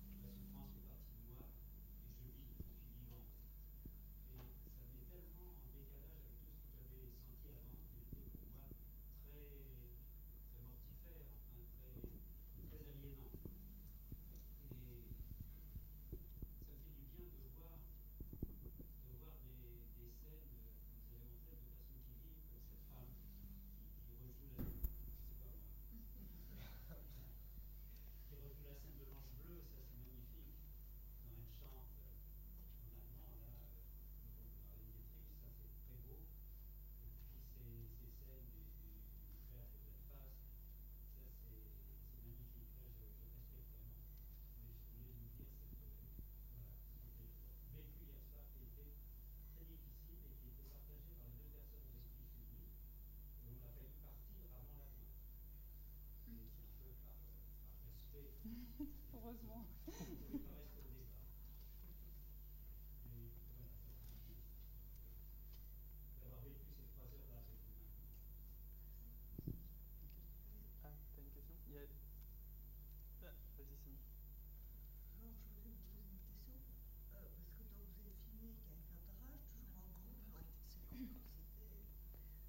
dernière scène, juste la dernière scène, où elle est dans son fauteuil, où elle chante, on s'est un peu vu large. Et c'est vrai c'est très oppressant. Et pourquoi avoir voulu tourner toujours en gros plan à ce point-là? C'est une maladie que j'ai. C'est vrai, non mais c'est vrai. Jean-Laurent, je vais faire des larges, je te jure. Non mais je sais pas. Je pense que pour Naples en particulier, pour vous dire, c'est pour pas montrer Naples. Pour qu'on puisse être euh, partout ailleurs sauf qu'à Naples, dans la tête de ces gens-là et, et pas dans le misérabilisme d'une ville ou dans la carte postale. Euh, à, chaque fois que je faisais large, euh, j'av- j'avais 36 références de films qui, rentraient dans mon film, et 36 cartes postales et 36 reportages sur les poubelles à Naples, et je supportais pas. Donc je sais pas vous dire, c'est le seul angle que j'ai trouvé, c'était d'être très proche, parce que j'ai besoin de coller au personnage et d'être euh, vraiment à l'intérieur, et, et parce que je vois le monde comme ça, en fait, très, très, de façon très restreinte, et, et j'arrive pas trop à le voir. Le, le livret, c'est encore pire. hein. Je ne sais pas si je vous conseille d'aller voir le livret.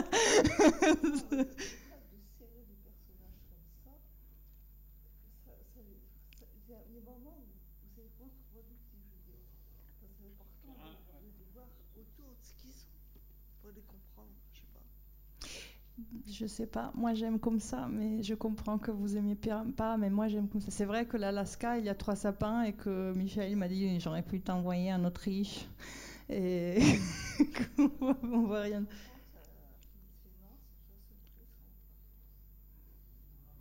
Oui, on comprend que ça soit oppressant au bout d'un moment et c'est- drôle, allez voir la, la c'est drôle. J'étais en train j'essaie de vous trouver des réponses, je les ai pas, mais la Spiaggia c'est le petit court métrage en, 30 en 35 mm, le seul. Ça vous donne une, idée de mon âge. Mon petit premier court métrage était en 35 mm, donc. euh, C'est tout très large en fait, mais parce que j'ai tourné en Super 8, donc les larges sont très beaux. Et moi, le libraire de Belfast et tous mes premiers films, ça a été déjà tout de suite un digital. Et moi, je trouve qu'en digital, c'est difficile d'avoir du beau en large. Mais c'est ma, ma, ma façon à moi. Donc, j'ai commencé à filmer serré, je pense juste pour une raison aussi stupide que ça. Et après, quand je me suis approchée des personnages, j'ai trouvé que c'était même pour moi là que je voulais être. Et que je voulais voir le décor, mais que le décor dans le champ d'action de, mon personnage, et pas beaucoup plus. Et surtout pour, euh, pour Anatomie del Miracle, moi, sincèrement, je pense que là, il y a une oppression, c'est sûr, de, de, de, de, de- la douleur, de la quête. Le ciel, on ne le voit pas. Je suis assez contente qu'on ne voit jamais le ciel alors qu'on parle du ciel tout le temps. Et le ciel, il est dans les corps, dans le, très proche. Mais je peux me justifier, mais moi j'aime comme ça. Mais si ça vous, je suis désolée que ça soit un peu oppressif. Mais en même temps, pour Naples, vraiment, dès que je ouvrais, c'était un autre film. Euh, c'était dès que j'ai élargi, c'était un, autre- film. Donc je pense que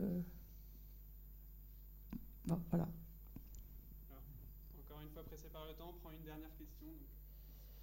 En fait, pour revenir sur l'histoire du, chant dont on a parlé tout à l'heure, euh, euh, j'ai l'impression que vous, choisissez aussi des personnages et vous cherchez des gens qui ont un seul chant. Vous voyez ce que je veux dire? Qui, ont, qui, ont, qui cherchent une solution, qui ont, euh, qui ont un problème, qui ont, qui ont, à qui il manque une direction. Et je me demandais si c'était par rapport à des trames narratives que vous vous intéressez à ce genre de personnage ou c'est juste une attirance? Pardon, j'ai pas compris. Quand, vous, quand on, par rapport à l'histoire du chant dont on a parlé tout à l'heure, vous vous intéressez à des gens qui ont, qui ont une seule question, un seul chant, ils sont obnubilés par euh, une chose, euh, vraiment, ils ont un problème, ils ont une. euh, c'est en tout cas ce qu'on qu'on ressent quand on regarde le film, et je me demandais si c'était par, par la trame narrative, à cause de, de la trame narrative, que vous choisissez des gens comme ça, ou que vous choisissez de les montrer comme ça, ou est-ce que c'est une attirance personnelle pour des gens qui sont comme ça? Moi, je connais. Je sais pas, peut-être que dans le film, il, ressort. euh, je sais pas. Je connais Juicy, je pense qu'elle n'a pas une seule, un seul chant, un seul problème. Euh, je dirais que c'est toujours le même problème. Peut-être c'est pour ça que vous le ressentez comme un seul. C'est un problème presque le même pour chaque personne.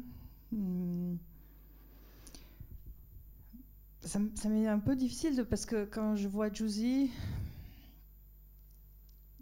il y a des problèmes qui sont racontés, des problèmes qu'on voit aussi, ou qu'on on sent, ou qu'on. Et donc je me dis que elle n'est peut-être pas ob- obnubilée par une seule chose. Je vraiment, je, je suis désolée, j'arrive pas à vous répondre. Je, je sais pas. Non, non, je j'essaye de, de penser. Peut-être que dans un film, on a le temps de raconter une seule partie d'une personne, peut-être. Je, je, je sais pas. Pardon. Je, je- si me vient à l'esprit, je vous réponds après, promis. Ce qui nous permet d'a- d'avoir une dernière question? Non?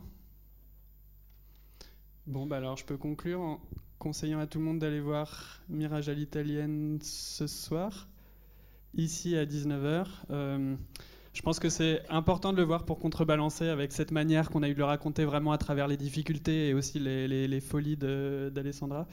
Euh, voilà, c'est un- une magnifique fresque. Euh, merci à tout le monde, surtout merci à Alessandra pour euh, Merci, Jean. ta générosité.